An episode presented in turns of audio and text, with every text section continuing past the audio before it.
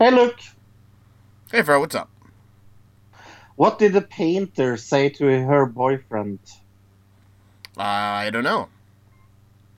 I love you with all of my heart. This week on Another Digital Citizen, we'll be talking about news from the week, the second three Best Picture Oscar films, Dunkirk, The Post, and three billboards outside Ebbing, Missouri, the 1517 to Paris, and Alone Together, Episode 5.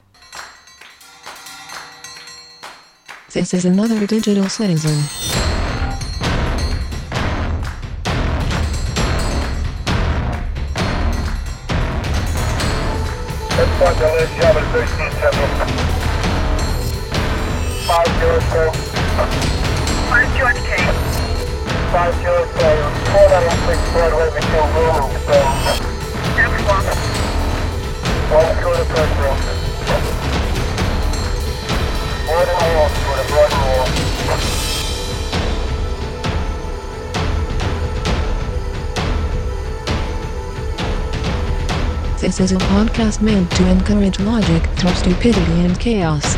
A podcast meant to incite discussion between friends, enemies, countries, and religions. This is a podcast for us. For the digital world.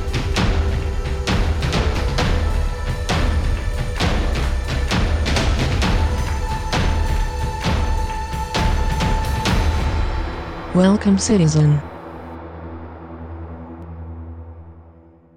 Hello, ladies and uh, gentlemen, and welcome to a special episode one, two, three. Isn't that funny? Look, Yeah, it's awesome. I like uh, those kind of numbers. uh, episode one, two, three on Valentine's Day. A special Valentine's edition of another digital citizen. Yeah, it's Valentine's Day, so happy Valentine's Day to everybody uh, who is celebrating and everybody who's not. Uh, fuck Valentine's Day. like you, you you don't celebrate. I didn't. I forgot it was even. We were coming close to Valentine's Day till yesterday when everybody was talking about it on like social media, and I was like, okay, I guess it's coming up.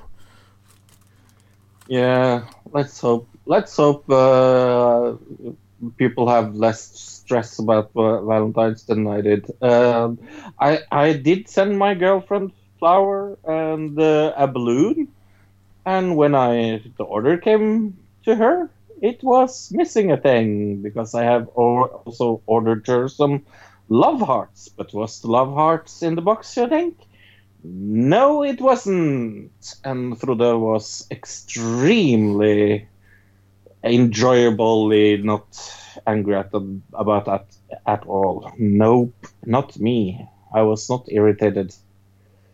No, not me. Mm-mm. Somebody else. But yeah, no, it was fucking irritating, of course. It Yeah, it's a hassle, but what are you gonna do? It wasn't your fault. No, it was not my fault, but uh, uh, you you know when you want Valentine's to go extremely like perfect, but no, some things you can't control. So fuck them. I actually love that company, and I I send them uh, a pretty nice mail because I I used them before for Christmas and things like that Yeah, okay. and and uh, uh, they are called prestige flowers, by the way, if you want to use it. Um and they're not they're not cheap, but they're not expensive either. I, would bet they're just call them- really, really, really busy this time of year, and they just got that somebody made a little mistake because of how busy they are. That's Yeah. my guess. That's that's that's what my girlfriend Margaret said as well. That they are pretty sure uh, that they're busy, the most busiest day. And the, the well, the strange strange thing is like when I ordered flowers to her before and things like that, it I, it has always come uh, around like 10, 11. Today it came three o'clock, like in the afternoon. Three o'clock in the fucking afternoon, like. so I was like, "Is it there yet? No. Is it there yet? No. Is it there yet? No." So I think my girlfriend was like, "Please, can't can't the pers- parcel please just come? So Fro- Frodo stops asking. but yeah, no, I, I'm not patient when it comes to that thing, kind of things, and uh, oh, ooh, I hate waiting. But yeah, no, she was. At least it got there on the right day and not the day after or the day before. That that's that could be even worse. But Yeah. So happy Valentine's, Margaret. I love you with all of my heart. See? Aww. I can be sweet. how's the rest of your week, Fro? Uh, my rest of my week was pretty good. Uh, it's been busy. Uh, as always. I, I, I always feel like the week has enough, enough days, and it doesn't. It never does, does it? No. No. It's like one day after another is like, oh, I'm going to do this today and this today and this today. but then you then you're like, oh, okay, I don't really have time to do this and this and this because I did something else. Right. Yeah, that's how I always. That's there were a couple days I think Thursday, Friday for me were like that, where I was like, I'm gonna get like ten things done today, and you get one thing done. You're Yeah. like, that's pretty good. I'm pretty happy with one thing getting done. I went. I went shopping and I bought some salad. You like salad, right, Fro? Delicious salad. Yeah, I love salad. Yeah. And I just, you know, just grabbed the salad off of the. It's like the bag salad. There's all the bags, and I just grabbed it off, and I got it home, and I look at it, and it's Star Wars branded salad. Ah! It has. I bought two bags, and one of them's got the Millennium Falcon on it. One of them's got Rey, uh, with the lightsaber Ah. on the front of it, and it says Star War, uh, Star Wars recipes available at our website.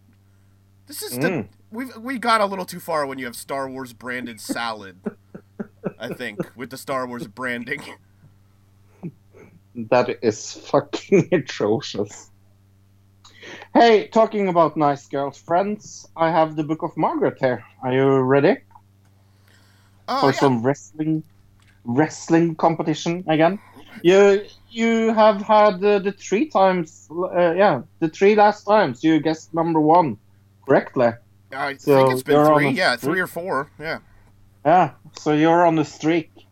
Uh, today we are going to take top 10 superstar tattoos. Many of the biggest superstars had meaningful tattoos, and what? Who do you think is number one?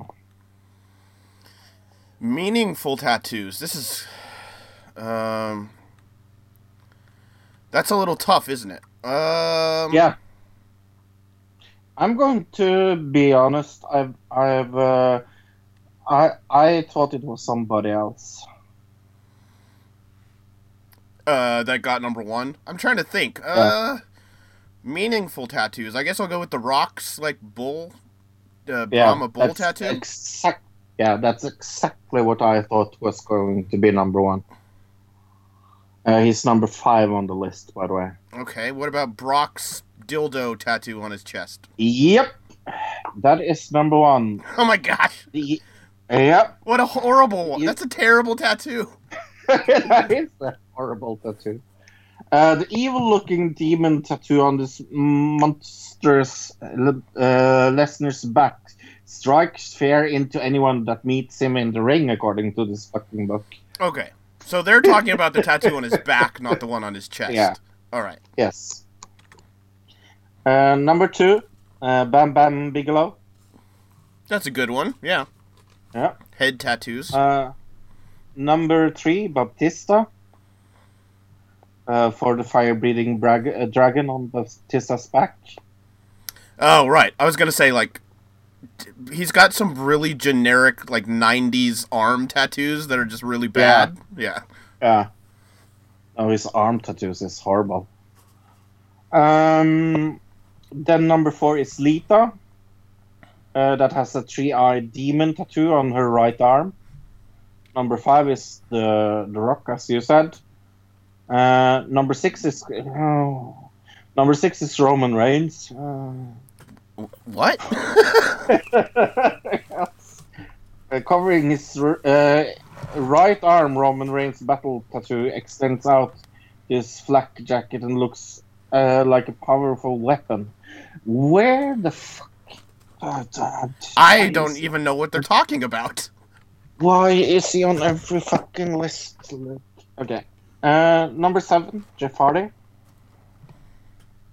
Uh, 43 roots waving on his right arm. Number eight is Goldberg, and it's his tribal tattoo. Uh, That is a number t- nine is- terrible tattoo. Yes, it is Yes. a horrible tattoo. Number nine, The Undertaker, uh, the demon skull on Undertaker's arm. And number ten is Rey Mysterio, angel wings, his angel wings. Oh, not the 619 on his chest? no. Yeah, I don't really get this list what it's actually going for, so whatever. I think we've realized after SmackDown last week with the with their top Oh, it's 10 not list that didn't make any sense. I think we just realized Yeah. at this point WWE doesn't know how lists work. Talking about wrestling this week, holy shit, it was really bad one day. Uh, Monday Night Raw was atrociously bad this week. There's one good thing on there. Uh, the Elias Yeah. Bra- Braun Strowman segment with the cello. The Elias Br- Braun Strowman segment was so fucking funny. I watched it twice. Very. I Uh, mean, it was way out of character, but Braun Strowman could totally pull it off. Remember, way Yeah. like during the Wyatt family, Yeah. uh, we, when we were on Skype for pay per views with other people who have we haven't done uh, pay per views with them in a while. But I remember being like, "This Braun Strowman guy is great. I can't wait till he's just going around just beating everybody up in the back." And everybody's like, "Nah, Braun, Str- this guy's awful. He's terrible. I hate this guy." Yeah. And now everybody loves Bra- Braun Strowman for doing the exact thing I said like way back Yeah. then that I wanted him to do. And I think he's just great. He's Braun Yeah, no. Strowman's the best thing in WWE right now for sure. Uh, Braun Strowman is is the reason why I watch Monday Night Raw. Uh, that's saying something. Like if he wasn't on, if he wasn't on Monday Night Raw, I'm not sure I would fucking watch it. That's saying sure. something. Right. Yeah, I, I didn't mean, see he- SmackDown this week. I totally didn't see it last night, so Oh, SmackDown was pretty good. Uh, I mean, they they are building up to uh, their uh, pay per view that's coming up soon. Uh, Right. What is it called again? uh, it's not the Elimination Chamber because that's Fastlane? uh, Raw. is that what it is? Fastlane, Right. yes. Remember how much we loved Fastlane two years ago? yeah, it was two years ago. Yeah, it wasn't all Yes. that much better last year either, as far as I remember. But it wasn't as. Good. Oh no, last last year was pretty good actually. oh, was it? Okay. Yeah, yeah, yeah. yeah. I, I remember I remember we we going out of Fastlane last year last year and saying, oh, at least it was not as bad as the year before. Yeah, I know it Yeah. wasn't ba- as bad as the year before, but I still don't remember it being all that great. But who knows? Maybe I'm. Oh no, no, no! Not one of the best pay-per-views of the year uh, at all. But it was it was a good build-up to WrestleMania, and what they are doing here with AJ Styles storyline with uh, with uh, AJ Styles and uh, oh, why can I not fucking remember their name suddenly? Well, there's four other people involved in it, so let's just say the other four people, because I don't Yes, know exactly who you're talking about. Because there's uh, No, I, Yeah. I meant, I meant, I meant uh, the uh, the brothers, the bit uh, like the the friends. The I am not. Sami Zayn and Kevin Owens. Thank you, Sami Zayn and Kevin Owens. Yeah. Anyway, uh, have you seen Trump uh, Como video this week? I have. Yeah, this happened as like uh, this went on, or it showed up online and on TV, uh, pretty much as we were doing the show last week. So it Hmm? like it was happening as we were doing the show. So this Mm-hmm. is breaking news last week. Breaking news last week. Yes, and uh, we will see how it blows. Because we have a video of it, uh, and we will start with that video now. Are you ready? Yeah. In three, two, one, go. Okay, now love the music. It's walking. There's something weird going on on the side part of his head. You could tell, for sure. Yeah. And then he's walking up the stairs, and oh, Oh, it what is going on there? he is completely bald. Like, but in a weird way. Like who who goes Yes. bald on the back of their head like that? It's so weird. Like the sides of his head have hair, clearly, Yeah. but like Yeah. there's a strip all the way from the front all the way to the back that's bald. Yeah. So now we know how his comb over is done, and it's pretty terrific with that kind of hair, hair loss. I you guess. say? I, I mean, I don't really 100% understand how this worked, but seems like he must have had it pinned back there somehow. Like it's he has the side part of his hair is really really long, and he like folds Yeah. it around his head like a like a turban almost of hair, Yeah. and then he pins it in the back, and that the wind must have got the pin, and like it got you know it you could see where it like popped off, and like the hair goes flying up in the air. It's Yeah. creepy looking though. It really like for a second I saw it and I was like, is he an alien? What's going on here? He's an alien. That's not how people go I mean- bald. Like that just looks very strange. Hey, talking about weird stuff when people going crazy shit. Uh, I've seen this video of this valet woman that's suffering from a rare disease. And you will not guess what that fucking weird disease is, ladies and gentlemen. She wakes up with a British accent. I was like, what the fuck? And she's never left the United States. She's never Yeah. even been to England of any She's from she's from Texas. She's from Texas. Right, so you would assume she must have or originally she must have had a, maybe a Texas accent, her maybe not. I don't know.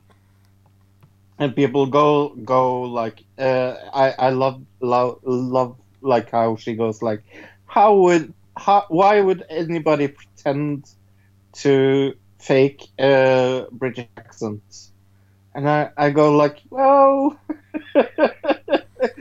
I heard people trying to speak English like that before, like me. Yeah. Oh, I was gonna say uh, uh, Madonna. Remember when Madonna was married to Madonna, Guy Ritchie and she faked her British accent for a Oh. while, and then I think she got into some weird religion after they got divorced, and then she British accent just disappeared for some reason after that. Yeah.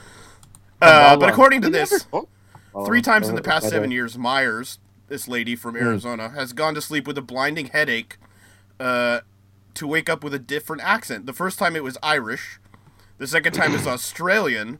Uh, both times it lasted a week. But two years ago, she went down with a crippling he- headache and woke up with a British accent, and she's had it ever since. Do you believe her? Uh, well, according to experts, they've done tests, and uh, she's not. It, it's not. She's not crazy. Uh, They've done tests for that to see if she's got some kind of uh, chemical imbalance. You know what I mean? And that is not. Uh, According to the experts that have done tests, uh, that's not true. And this is apparently it's called foreign accent syndrome. It, it's actually an extremely rare condition uh, that usually has to do with some kind of neurological damage or somebody having a stroke or something like that. So, something that affects the brain. So this is something that has happened to other people. Uh, so it's not just this one lady, but this is a very interesting example of it, I guess. And she sounds really, really, really British. Uh, yeah, I mean, uh, hmm. Yeah, No? it's a certain kind of British. You know what I mean? Like, there's different kinds of British accent. So, uh, yeah, I mean, yeah, but she does. It doesn't sound like she's somebody who's just faking a British accent to me. Oh no no no no! I I agree. I agree. She doesn't fake it. It doesn't sound like she's faking it, uh, at least. Right. I don't know, but yeah, no, it's it's re- it's really really weird. And uh, and uh, I, I'm not sure what to believe here. like uh, I, I, I, I can understand it, but so, eh. Eh. I'm not sure I understand it either. So weird. I don't think Hey. it's something you're not really going to understand because it's so out there. Like we really Yeah. just we have a concept of how the brain works works, but we're not as humans do not 100% know how the brain works. I think that's the most Right. interesting thing. Yeah. Um, Julian Assange. We have some news about him. Uh, judge refuses to withdraw Julian Assange's arrest war- warrant.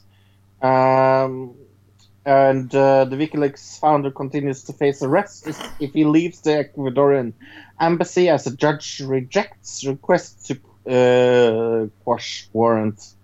And uh, and uh, handing down her judgment at the Winchester Magistracy uh, Court, Senior District Judge Emma Arbuthnot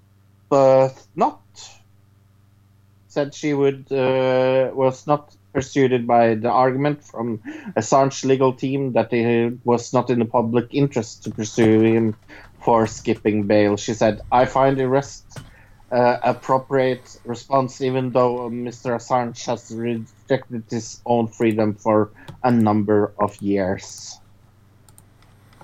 Right, so I guess there the at least for, to ju- to the judge, uh, the reasoning is uh, he skipped bail.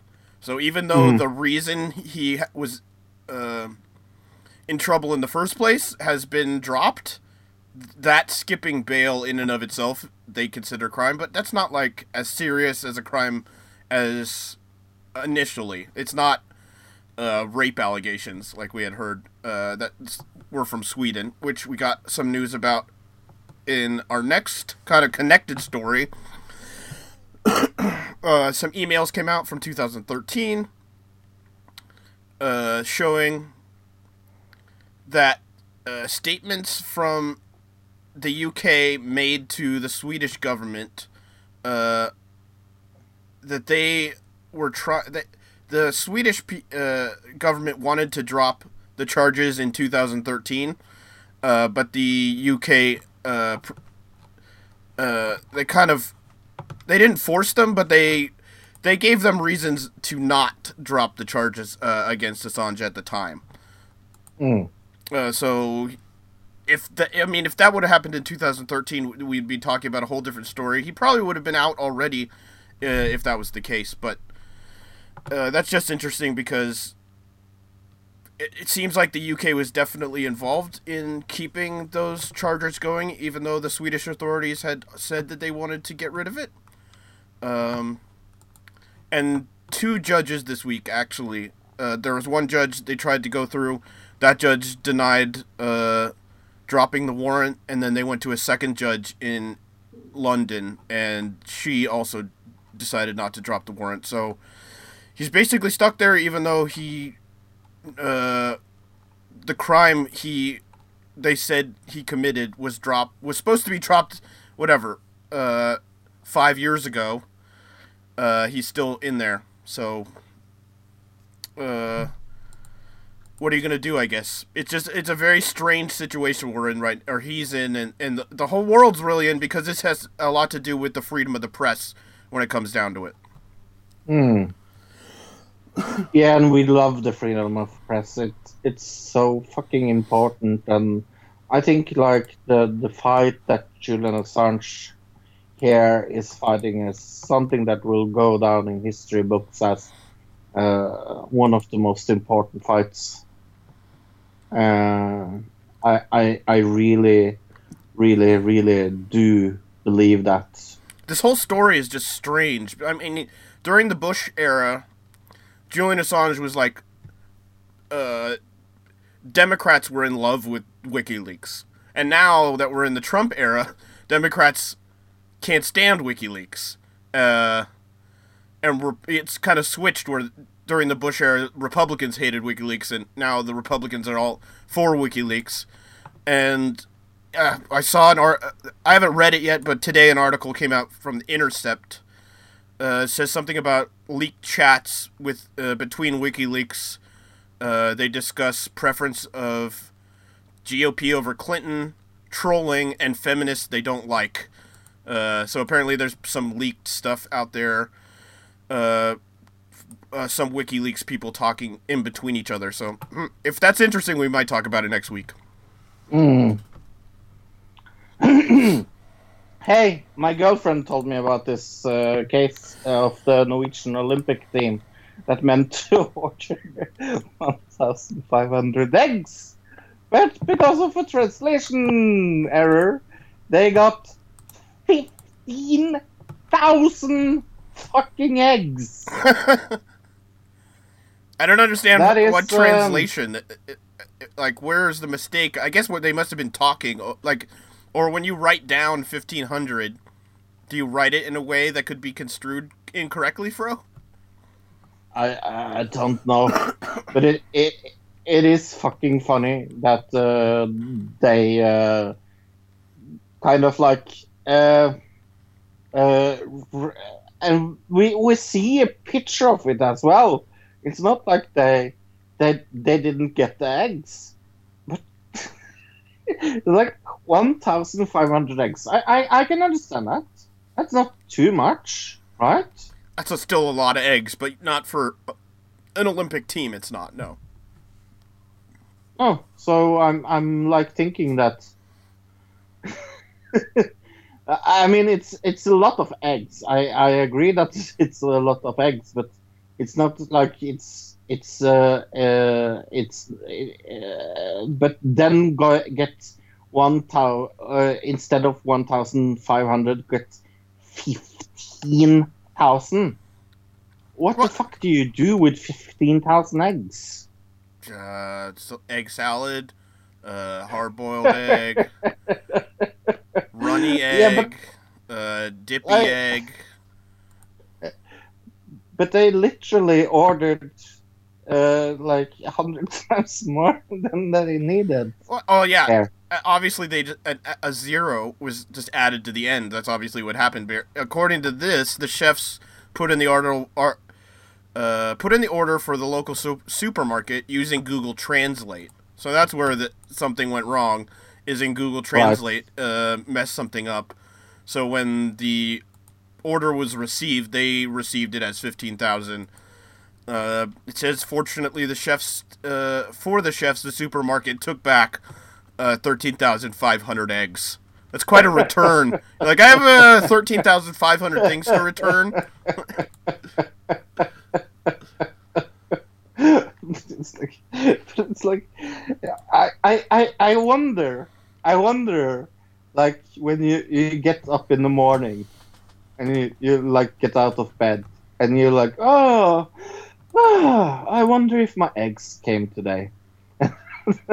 Just go there. It's like, oh, uh, uh. Instead of 1,500 eggs, it's like fucking Merry Eggsmas. oh, but yeah, that that is uh, one of my favorite uh, things that we have ever had, and I love that we have a picture of it. Oh yeah, the guys, uh, the chefs there with the giant piles of eggs surrounding them is very funny selfie. Oh, okay, but yes. Um, now to something other. Uh, California police worked with the neo-Nazi uh, to pursue anti-racist activities. Document show. What is this about? uh, some things came out about a 2016 rally. California police investigated a violent white nationalist event. Worked uh, uh, investigating a violent white nationalist event. Worked with white supremacists in an effort to identify counter protesters and sought prosecution of activists with anti-racist beliefs. Uh, doc, court documents show. So uh, uh, this was all that came out in a court he- hearing. The records would also show officers express sympathies with the white supremacists and trying to protect a neo Nazi organizer's identity. They were included in court briefings from three anti fascist activists who were charged with felonies after protesting at the Sacramento rally. Mm. Uh, the defendants were urging a judge to dismiss their case and accuse California police and prosecutors of cover up and collusion with fascists. So uh, it came out uh, that these not only were these peop- were these police officers uh, going after the anti racist activists who were counter protesting this uh, racist uh, rally uh, they were actually working with the neo Nazis to keep uh, the leaders of their group secret uh, from. Uh, they weren't being put into police reports and things like that, so that people couldn't find them. The police said it was because they didn't want anybody going after this person for being a neo-Nazi, but they were going Hmm. after the people who were against the neo-Nazi groups. They were actually working with the neo Nazis and asking them, okay, did you see this person there? Did you see that person there? Uh, and getting those people in trouble and not getting the people in trouble who were the neo Nazis in the situation. So interesting, uh, interesting little thing. Definitely shows that there is. Uh, this all, this brings back up the whole bad apple scenario. You know what I mean? That people talk about with police in America. Uh, Mm. is it just a group of bad apples in police departments that do this stuff, or is it more systematic? And Right. this goes all the way, to, uh, according to the court documents, uh, all the way to the pros- uh, California police and prosecutors, uh, d- including the defense lawyers. So Right. they're talking about a massive cover up that the police were working with neo Nazis. That's just crazy. What do you think, Fro? Yeah, no, it's it's it sounds extremely extremely crazy. Uh, and uh, like, uh, why why why do it? I, I feel like it it's like it makes no fucking sense at all. Because they're probably No. neo Nazis themselves. I bet you at some point these small groups of actual skinhead type neo Nazi uh, KKK type groups, they've Mm. they've thought of it. Think about it. If you were in the, one of those groups and you were like, we don't have any power to do anything uh, to stop this whatever, I, what would they say? Uh, ruining America or whatever, making it not white or something. So they would go, oh, well, what if we all just become cops, and then we can we'll have power over people. So they uh, convince a whole bunch of their, you know, uh, clansmen, I guess, and they all go, oh, let's go out and become cops. And then once one of them gets into the power, then you have a situation where the people who are going to try to call out the people who are doing uh, white supremacist or things that are bad that police officers shouldn't do, which we'll talk more about in a second, then you have a situation where the person calling them out is going to get in trouble because the person in charge is backing the people who were doing the bad things to begin with. Uh, Right.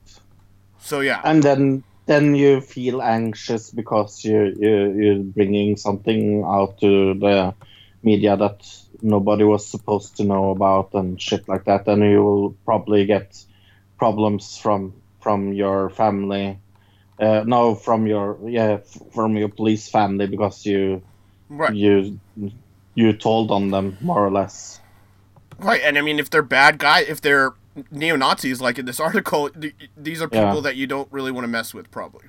Nope.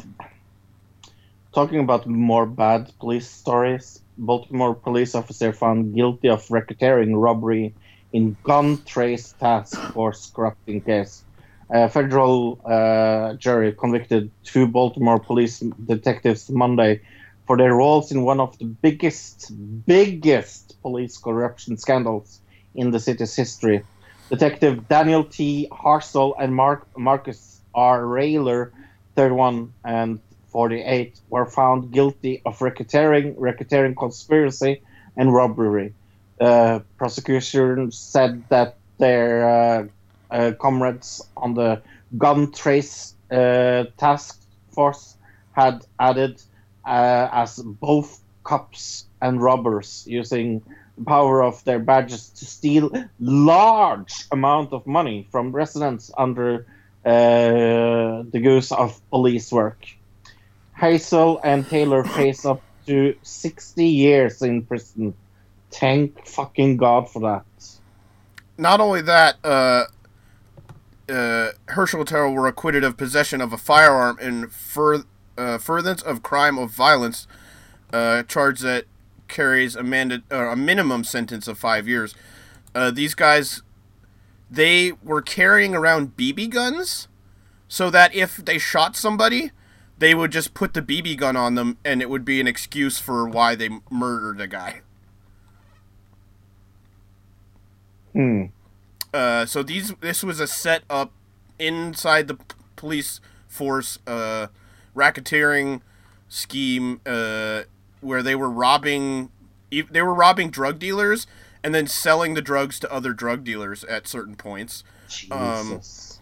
This was a this was a gang within the police is what it's looking Mm. like and yeah. they were called out by uh, police officers before this.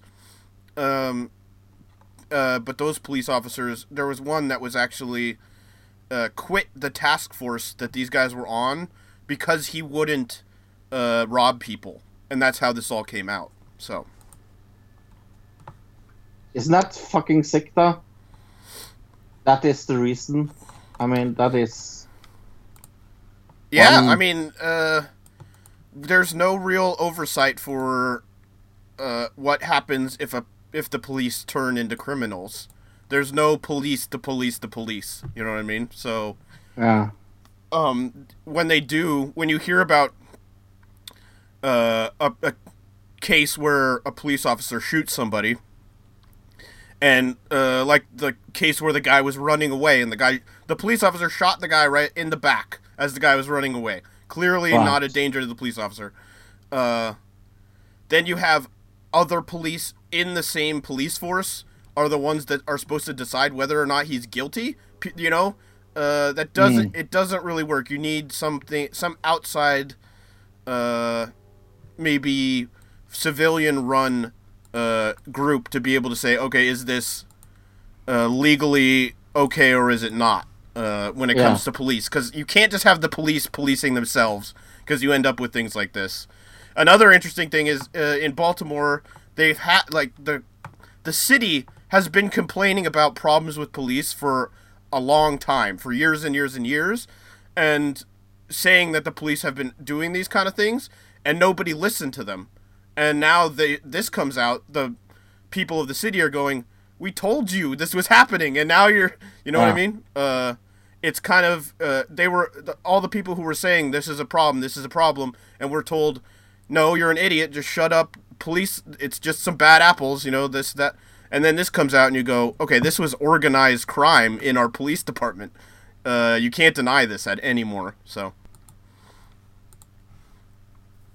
I, I guess I guess I, I I understand how it happened in one way, but one way I'm like why why why was it turned the other cheek for so fucking long as well? Like atrocious. right, I'm sure this is happening other places too. Uh, hey, another case that my girlfriend gave me this week. oh, thank you, Margaret, for all the news you gave me. Uh, BBC South African lions each poacher living in justice. Oh, I, I was so happy. Uh, so just big cat, cat poacher has been eaten by lions near Kruger National Park in South Africa. Police says the animals left little behind, but some body parts were found over the weekend at the game uh, park near uh, Hoedensprout. The victim, it seems like the victim was poaching in the park when he was attacked and killed by lions. Uh, Limpopo policeman spokesman Moatshe Ngoepe told AFP. They ate his body, nearly all of it, and just left his head and some remains. Oh, good, Right. good. Uh, I, I don't think they've actually confirmed like who this person is or anything, or at least according to this article. But uh, it is interesting in the sense that this guy, or it says here in the beginning of last year, in the same area, uh, male lions were found poisoned uh, with their paws and heads cut off, and then we have this Yeah. uh, where this guy was found. Uh, basically, only his head was left after uh, the lions killed him. So it's kind of Yeah. strange karma happening here. Not strange, just karma. Uh, then Obama. And some Obama news. What? Former uh, Obama official confirms Steele dossier was given to the state. So, I I was reading of this. Like, there's uh, this uh, uh, Republican and former British spy Christopher Steele uh, had some aliases of Hillary Clinton, right? Uh, no, Christopher Steele. I don't know if Christopher Steele is a Republican or not, actually, but he's a f- uh, he's the, you know, the dossier, the PP dossier, as people call it. Yeah. Uh, he's the person that put that together for um, Hillary Clinton and a group uh, that were working on getting dirt on Donald Trump. Um, people have said that the that uh, they don't know how uh, the FBI, right? Yes, the FBI started the investigation. That that's kind of been a questioning thing that we've been wondering about, like how did this all start? And one of the stories, if you remember, was the whole guy in Austria uh, talking to the Australians, getting drunk and telling them about Russian secrets or whatever. That was one thing. Uh, This is saying that uh, this Christopher Steele and allies of Hillary Clinton gave the intelligence report, uh, the dossier, uh, to this official, a former presidential uh, Obama presidential official. So the, the State Department received this document from Christopher Steele and allies of Hillary Clinton, and then during the camp- campaign, mind you, the FBI started investigating Donald Trump, uh, based off of Hillary Clinton uh, data that was being th- that was being used specifically to try to make Donald Trump look bad Mm. uh, which that it makes you wonder uh, if that's all they needed to start this investigation was obviously biased report uh, reporting. Uh, the this was paid for. Uh, Fusion uh, GPS paid for this. Christopher Steele to do this. Uh, the DNC paid Fusion GPS to pay Christopher Steele to do this uh, and their job was to find dirt on Donald Trump. This guy Christopher Steele went to Russia and paid people in Russia to give him dirt on Donald Trump. So those people had a had an incentive to come up with the craziest stories ever because they were being paid for their stories, right? Mm. So that does that does not say anything as to whether those stories are true or not. I think most people at this point don't believe the uh, there were uh, hookers peeing on Donald Trump's On bed Donald or whatever. Trump, I don't think Yeah. People Russia. believe any of that's true. But from this article in the Hill, it seems like that's the reason this whole investigation started in the first place was because of this Fusion GPS dossier that was created by the Clintons and this guy Christopher Steele. So that's what this whole thing's about is um, how this all started, and it seems like a circle. you know what I mean? It's circular. It's like, uh, well, why why did Don- why is Donald Trump being investigated for this? Oh, because he cheated during the election, uh, and he beat Hillary Clinton. Yeah. Uh, well, okay. Well, why did why is he being investigated for that? Oh, well, Hillary Clinton is the one that came out with the information to get him in trouble or to get the FBI involved in investigating him, and she was the one that was running against him at the time. So it's a little that's obviously going to be a biased source of information to start an investigation off of. Mm. Uh, does that make sense, bro? Yeah, that makes perfect sense. So this is all just very strange. Uh, it's all this circular logic, and it comes back to the whole thing of we're we're not even talking about the Russians hacking our election anymore. it's this whole other argument now of did Donald Trump obstruct justice? Uh, did he try to stop an investigation into something that was never from according to this was an investigation based off of a dossier that nobody believes is real anyways Mm. very strange. This whole thing is very, very weird. So, uh, so I guess just wrapping this up, uh, it says in the article, uh, criminal refer the, the criminal referral, uh, meaning the stuff uh, when this was given to the FBI. The criminal referral states that the a friend of the Clintons. So it doesn't actually name this person who was the was the ally of the Clintons that was working with Steele that gave this document to them, but it says a friend of the Clintons. This was in an actual document. Uh, approached an Obama State Department official with a document making claims about Trump, which the official then passed on to Steele, who was at the time a paid informant for the FBI. So then it turns out that this guy Christopher Steele, while working for Fusion GPS, while working for the Clintons and going to Russia to pay for these stories about Trump, was all this whole time working for the FBI. It's getting crazier and crazier uh, w- when you really pay attention to this whole story and how interconnected it all is. So, Hey, look, if you were trying to, I mean, what, what, what, what, what do you think? Like people get stopped by wi- police by? It's mostly drugs, right?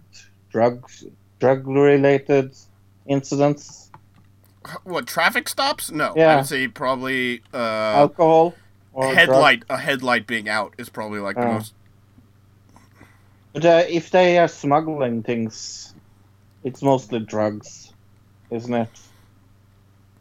Uh, sometimes, yeah. Yeah. Well, it's not four thousand fucking kilos of oranges.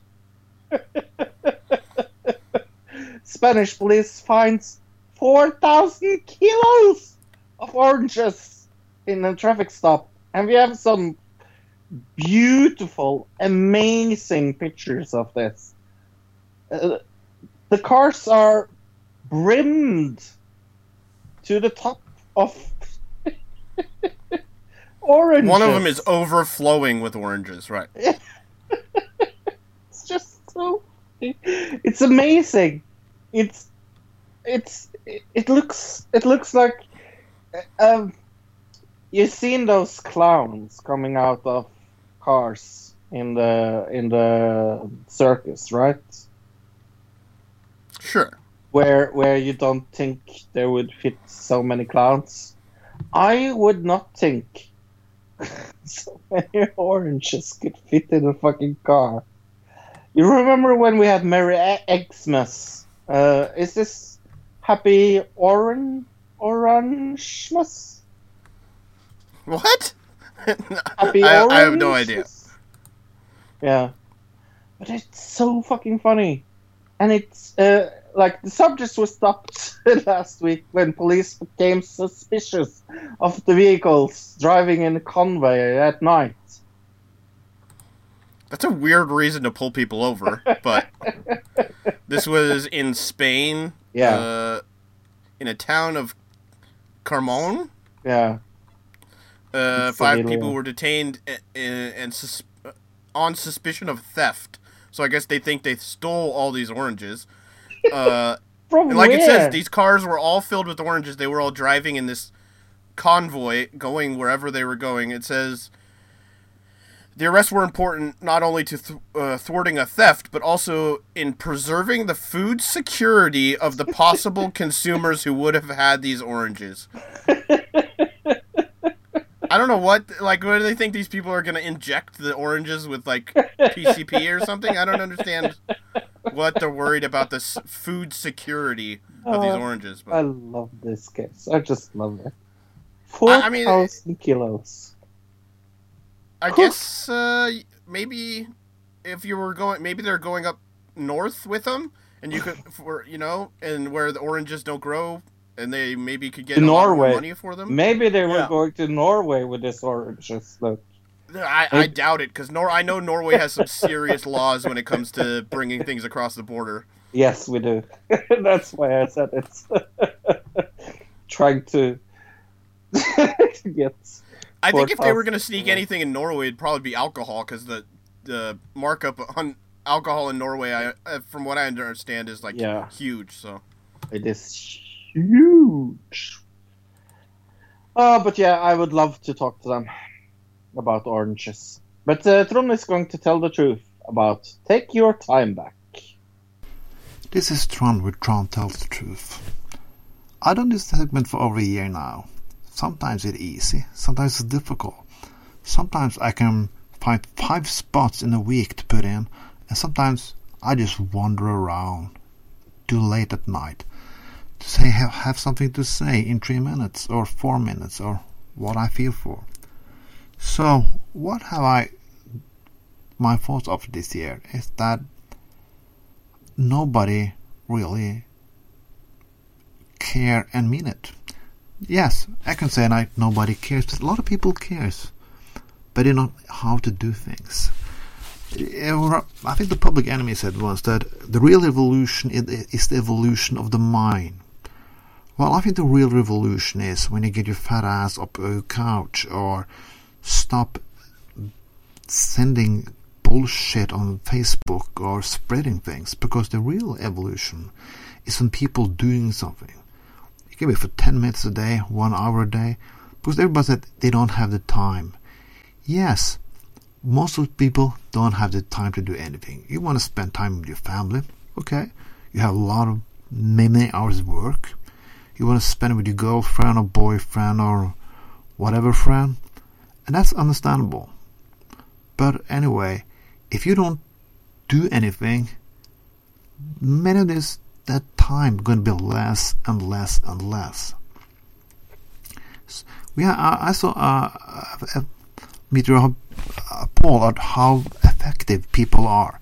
Are people more effective when they work tw- 10, 15 hours or 7, 8?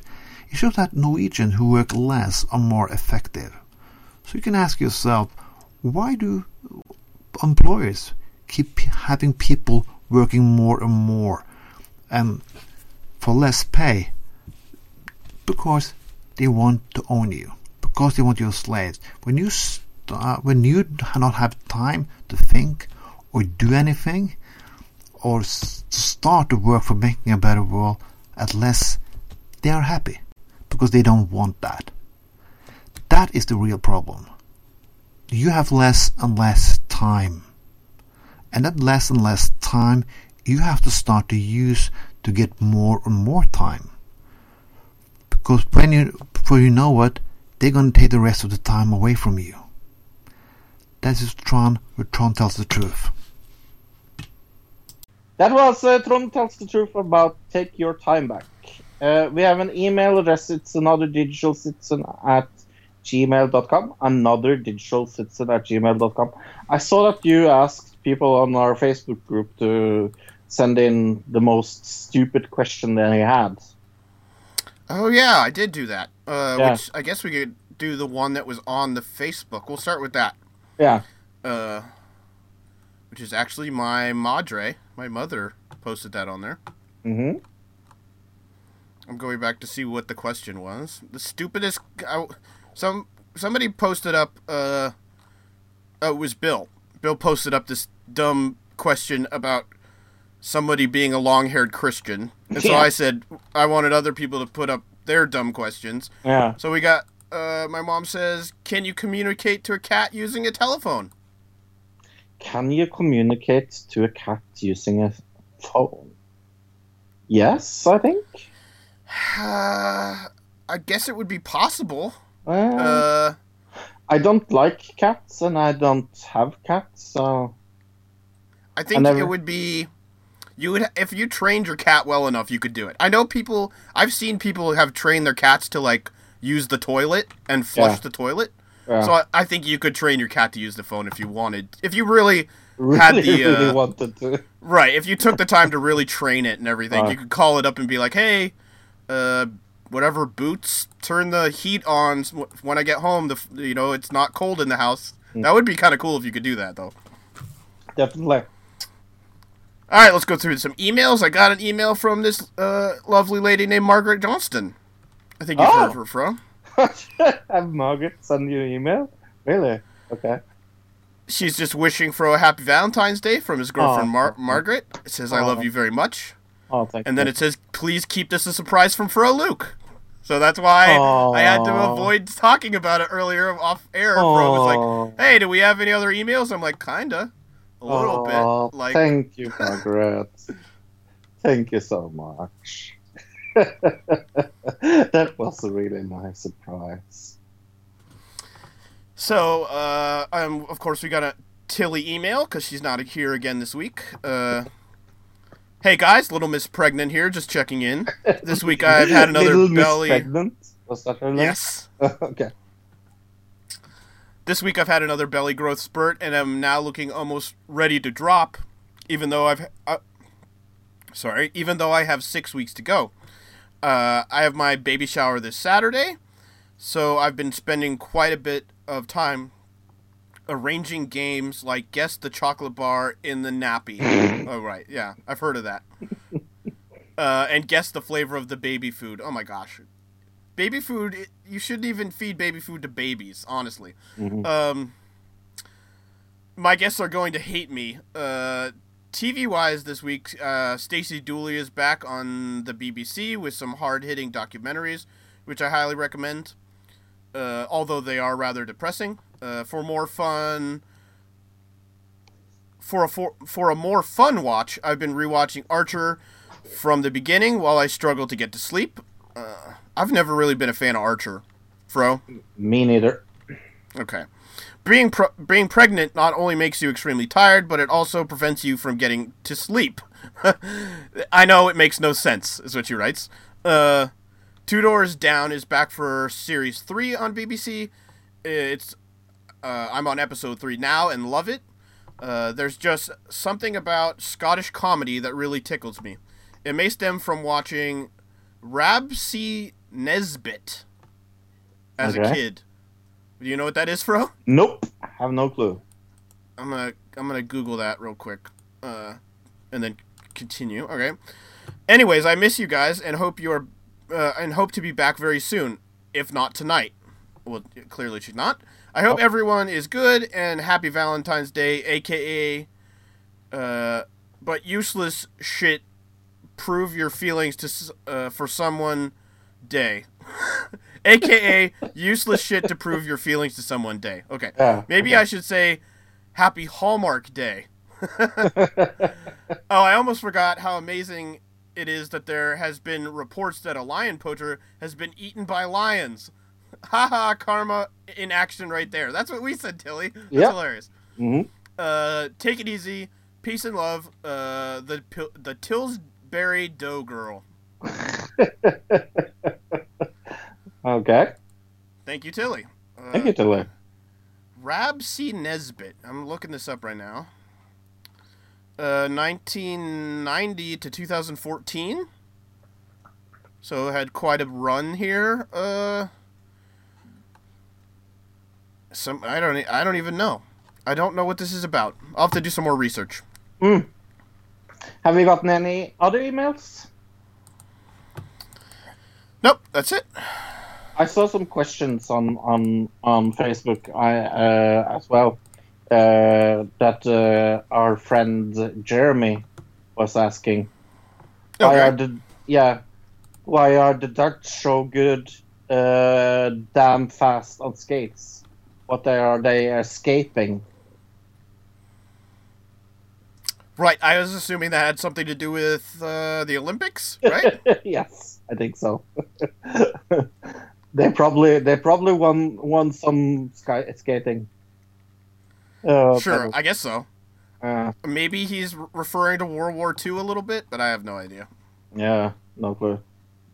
But thank you so much, uh, everybody, uh, for for giving uh, us uh, some uh, Content. content. yeah, good for that. And by the way, yes, check out our Facebook group, Another Digital Citizen, on Facebook. Do it. Do it now. Do it. Yep, and go subscribe on iTunes and give us five star review there. Go to SoundCloud, give us a review there. Make it good. Speaking of reviews, real quick before we get into Eurovision, uh, Smart Wrestling Fan did their review of West Coast Wrestling Connection this week. Oh, how was it?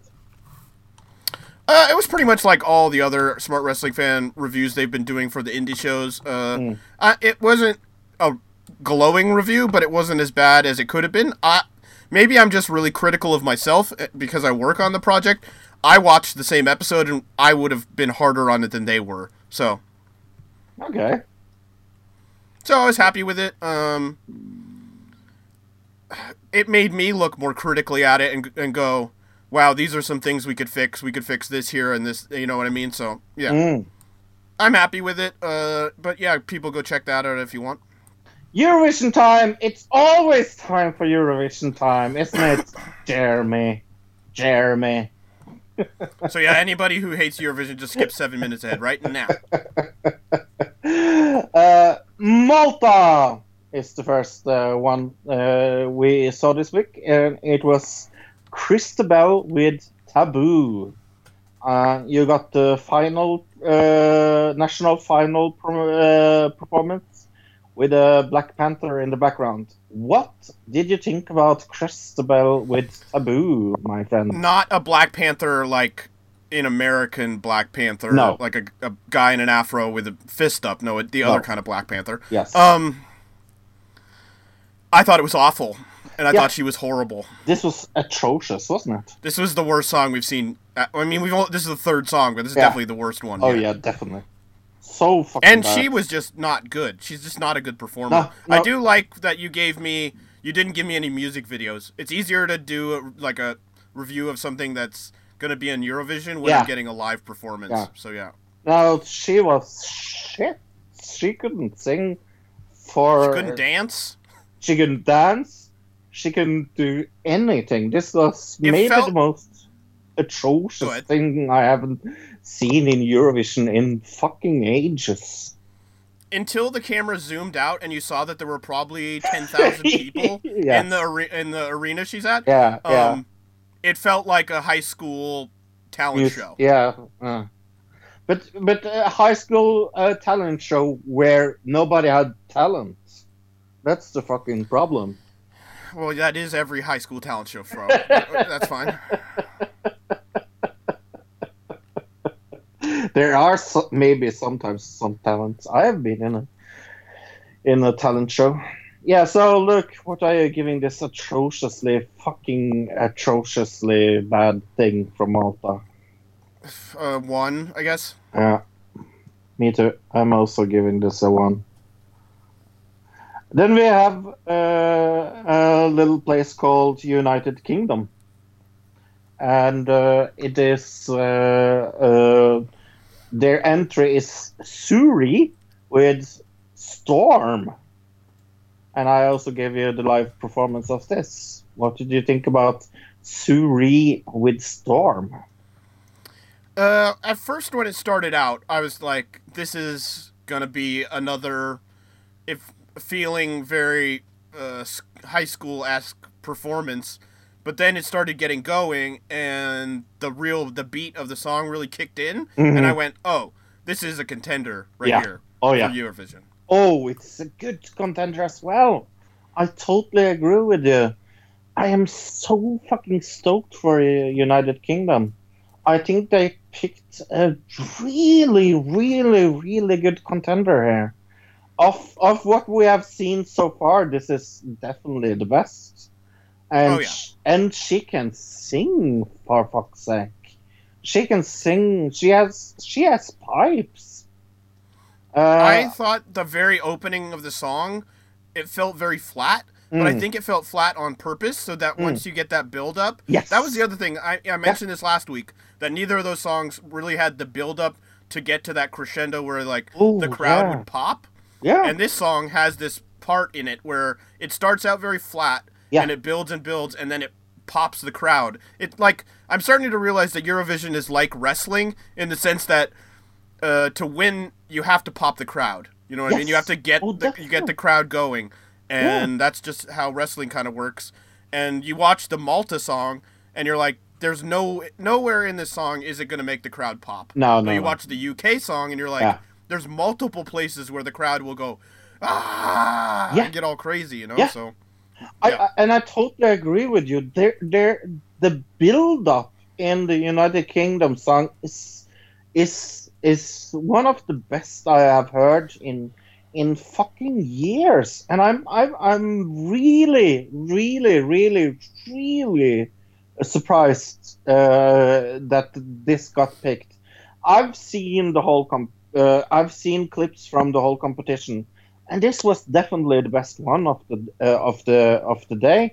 And I, I, I- I just felt like it it it it takes uh, like you said it has this slow slow build up to a crescendo of, of, the ending and where you're sitting like holy shit this was an experience from the start where it starts out a little like slow slow like you said but it builds and it builds on me and i've heard it many times now and this is fucking amazeballs and i'm not Oh, yeah. saying that just because i have a british girlfriend i'm actually saying this because i'm a music fan i love this song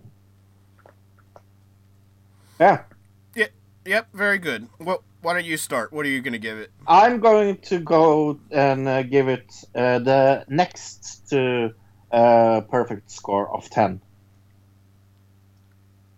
Because uh, in Eurovision, uh, 12 is the highest score you can give. But uh, I will give this a 10. Well, we're going out of ten, so why don't you go out of ten? What? Ooh, out of 10? 9. 9 out of, out of 10 then. Okay, 9 out of 10. all right. I'll give it a solid five. Yeah. A solid 5 from you is amazing. Mm-hmm. Luke hates Eurovision songs. So, so when Luke gives after, if if Luke's give more than four, it's an amazing It's a good song, right? because Luke hates it. But yeah, but uh, I I I I can't wait to continue this. What? But yeah, really good. Uh, but I I also think uh, Malta's song kind of highlights how good the UK is. Also, uh, maybe, but I watched the UK song before I watched the other song, oh yeah, yeah. Uh, I- and I still, I still pop for the Yeah. UK song. So I didn't, I didn't, I wasn't affected by it when I watched it the first time. But Mm. I can see what you're saying. Like, Mm. it does make it look better than it, it, it would have if I didn't watch the Malta song afterwards, for sure. Yeah. Anyways, uh, let's uh, move on. I totally lost the plot. Where are we? We're there. Okay. TV round. Have you seen anything on TV this week? Uh, yeah, I did. Uh, well, I finished Altered Carbon last night, actually. Okay. Uh, watched the last episode. Have you? Did you finish it yet? Uh, no. Okay. Um, it wraps up like a murder mystery show would wrap up. You know what I mean? Like the detectives got everybody in the room, and he tells everybody how the crime went down. You know that classic. Yeah, Scene from like a-. Kind of. Yeah, from like, Like, a. Po- That's exactly what I was gonna say. Poirot. Yeah. Uh, so yeah, uh, it's got that scene at the end of it, uh, which I, I enjoyed, and overall, I really liked the show. But it, like I said last week, there's something just missing about it. I don't, I don't know what it is, but I think it's the main actor is just not expressive enough. Maybe I think is what it is. cool. Anything else? Uh, the big thing we probably both saw this week: Celebrity Big Brother US Yes. season one. Yeah. With some What good you think? players. Um, it's more uh, exciting than I was thinking it was going to be. To be honest with you, it it it it it, it is really Big Brother, Big Brother uh, USA. Like I like the way they are filming it and things like that. I think it was interesting how good uh, some players are and some players are fucking awful. Um, Well, I mean, you gotta. Some of these, it's clear.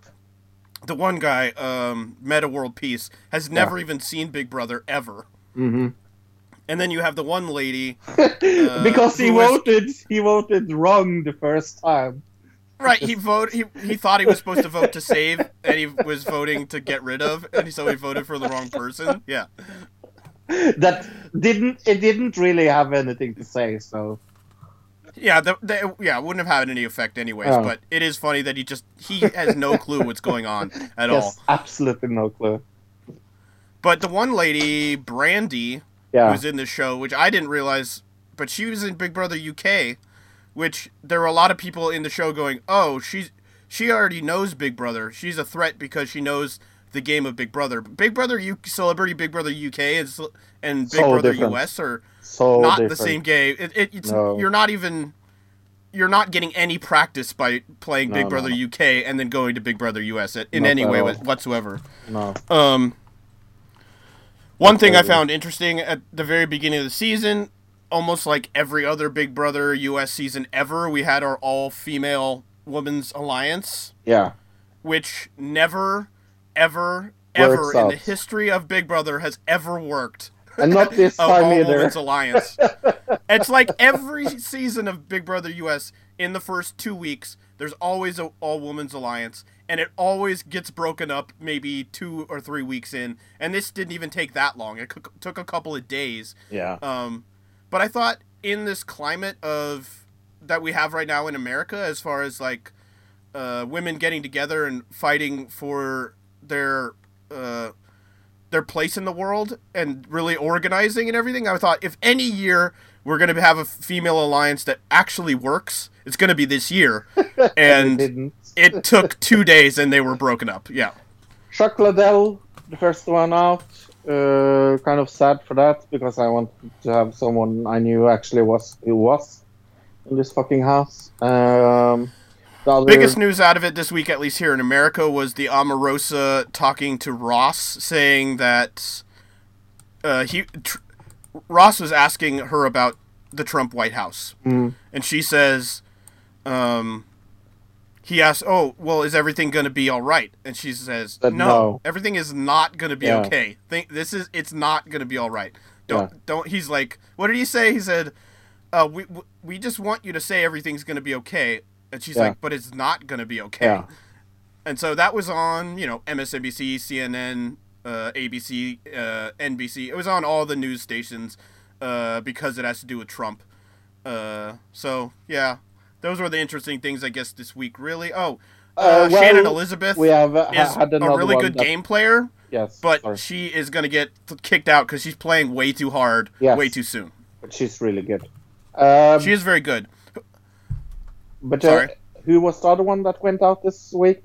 Because she had uh, breastfeeding prob- problem. Oh, uh, I don't know. I don't remember her name, but it's Rudy from uh, the Cosby Show. yeah.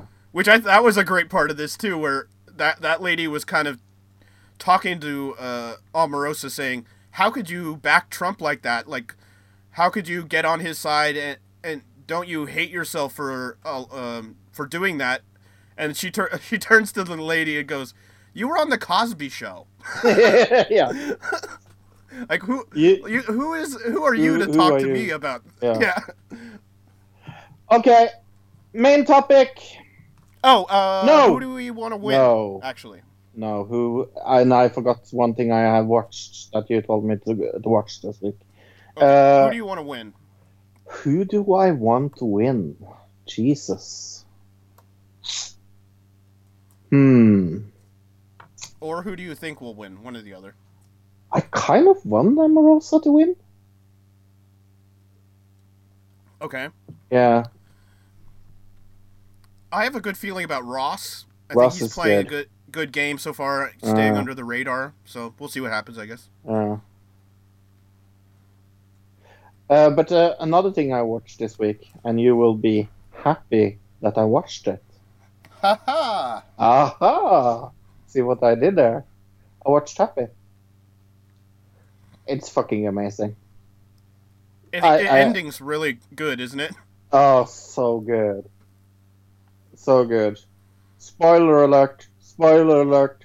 Spoiler alert. Spoiler alert. Spoiler alert. So at the end, when uh, uh, the fake, well, I can't really call it the fake uh, unicorn, uh, decides to stay stay with him, that was really really sweet. But the main uh, villain changing bodies. Holy shit! Uh, yeah, and then the scene where he he the bad guy does like the drugs. I think it's supposed Oh. to be meth or Yeah. something, and then they go into the place with the Toyland, Yeah. and he sees all the people with like, uh, you know, it looks like Nutcracker Suite or something. Yeah. But then you see what it your what it actually it is, and it's like, oh my god, this is terrifying. Yeah, but it was so amazingly filmed. Like, uh, uh, mm, since I gave the spoiler alert, we can really spoil it. Like, I mean, uh, the story about him finding his daughter is so fucking moving as well.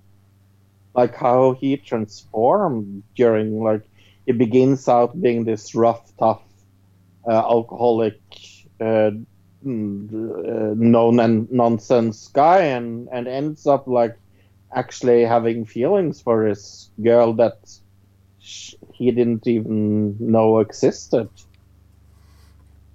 And Right. also, Yeah.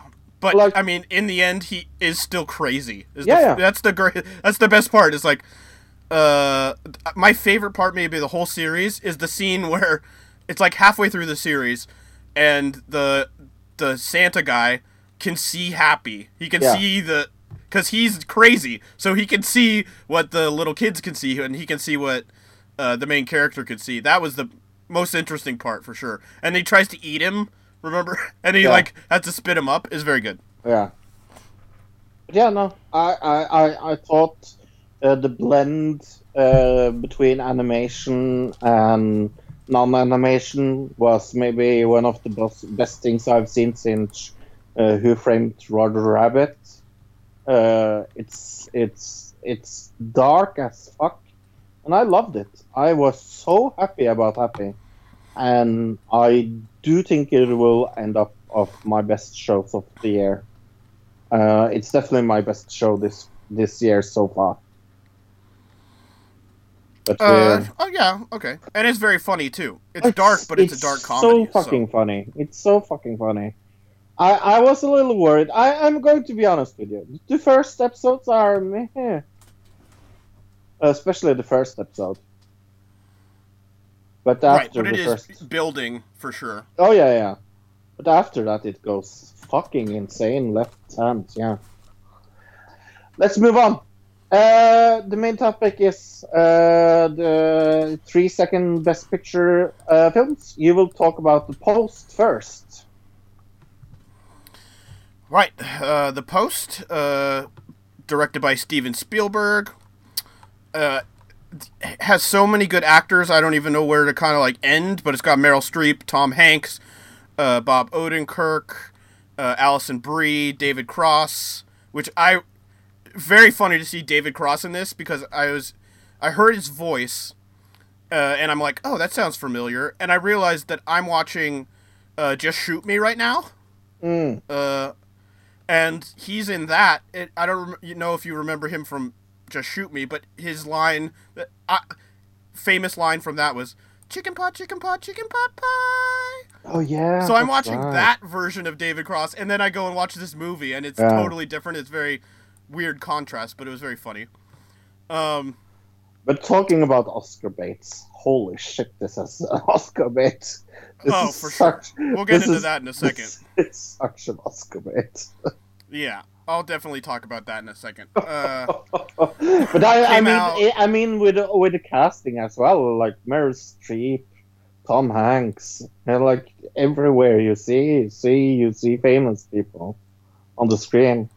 Like just beginning there, it's Oscar bait, and it's like it's Steven Spielberg. Right. We'll talk about it in a second because I've got something to say about it as well.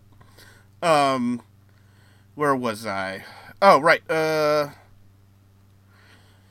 came out uh, limited release December twenty fourth, two thousand seventeen.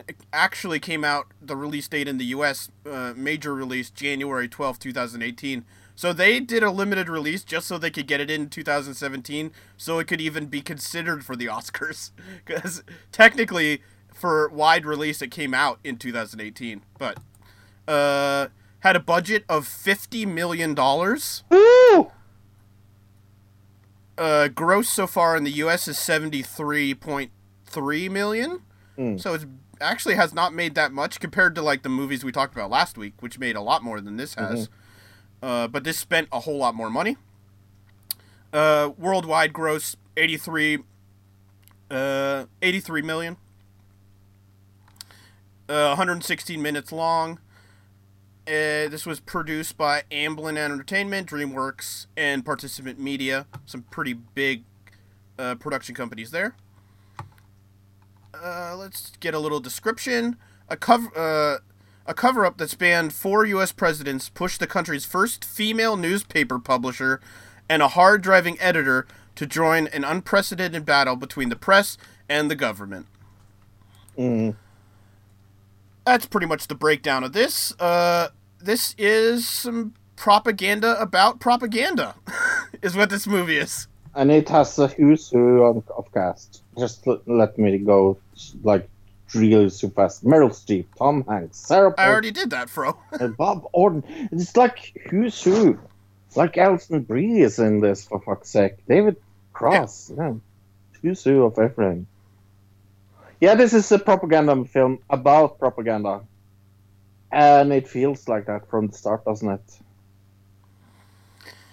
Uh, yeah. Like Fro said, this is has Oscar bait all over Woo! it. Uh, like you, it's got Steven Spielberg, it's got Meryl Streep. Yeah. Uh, those are two automatic Oscar bait things, but really it, and it's also about the Washington Post, Yeah. which in this day and age, uh, people think, uh, are, people have been attacking the Washington Post, but really what this is going for is like. Uh, it's, it's going off the idea of the whole fake fake news thing and Donald Trump people believe that Donald Trump's attacking the press, uh, and that's definitely what it's going off of. But it also is about this female newspaper publisher, so it also has this feminist angle happening at the same time. So it's got all those kind of core uh, political messages in it that are relevant to the right now, uh, giving it a very good chance of winning. So far of the movies I've seen, I see this one winning uh, the best go- uh, best uh, picture Oscar. Yeah. Uh, what do you think, Fro? Oh, definitely. Definitely. Uh, it definitely tries to portray the Washington Post as like the underdog uh, newspaper that's uh, just there to you know put out stories to help the American people. Right. Which it may have been that then, but now it's owned by Jeff Bezos, Yeah. who owns Amazon and is the Yeah. richest man in, in the world. Yeah. literally the richest man ever that's ever been owns the Washington Post and he has a deal with the CIA. Right.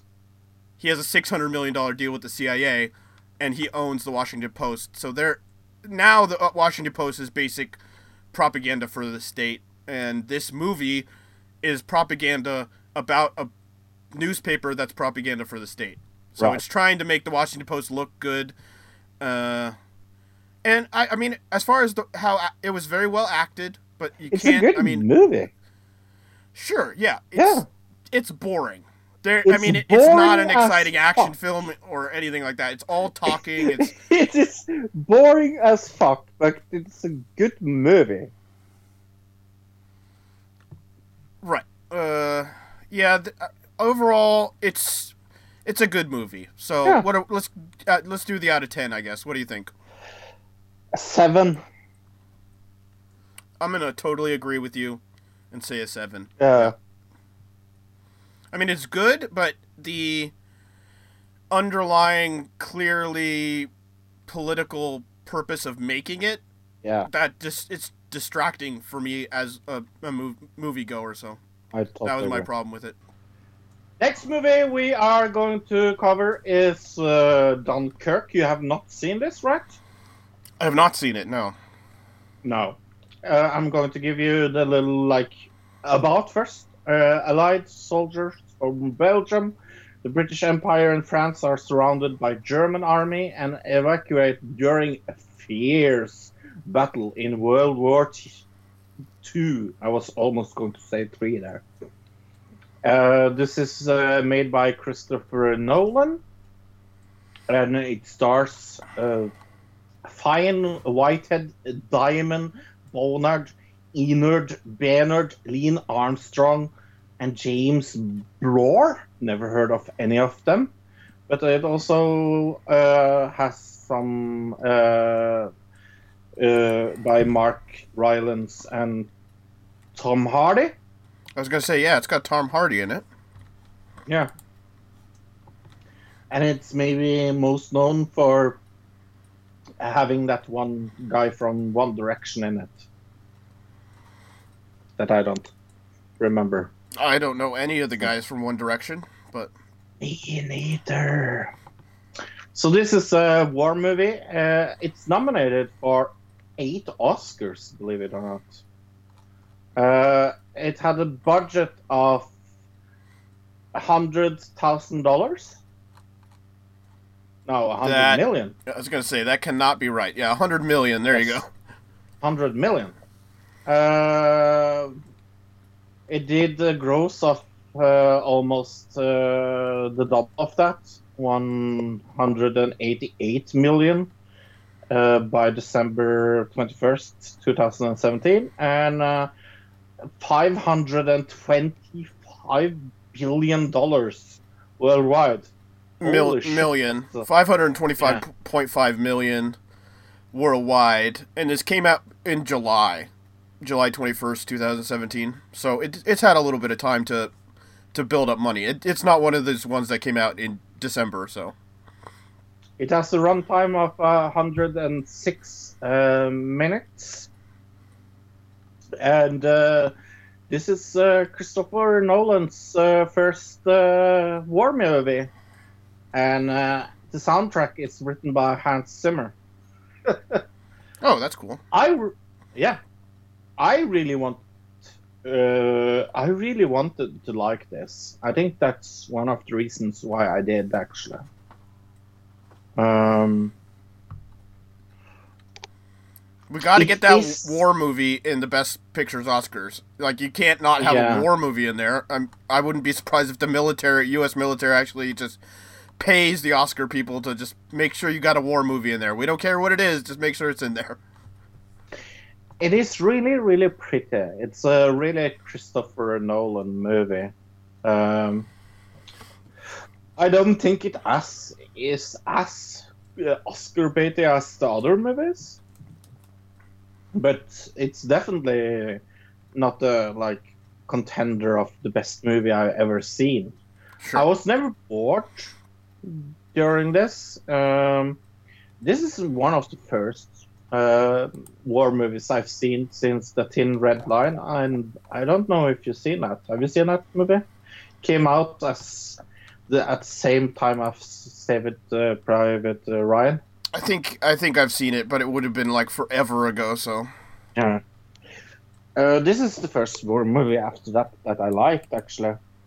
Um, it is it is uh, kind of good that it has three storylines that is uh, in different times but also together.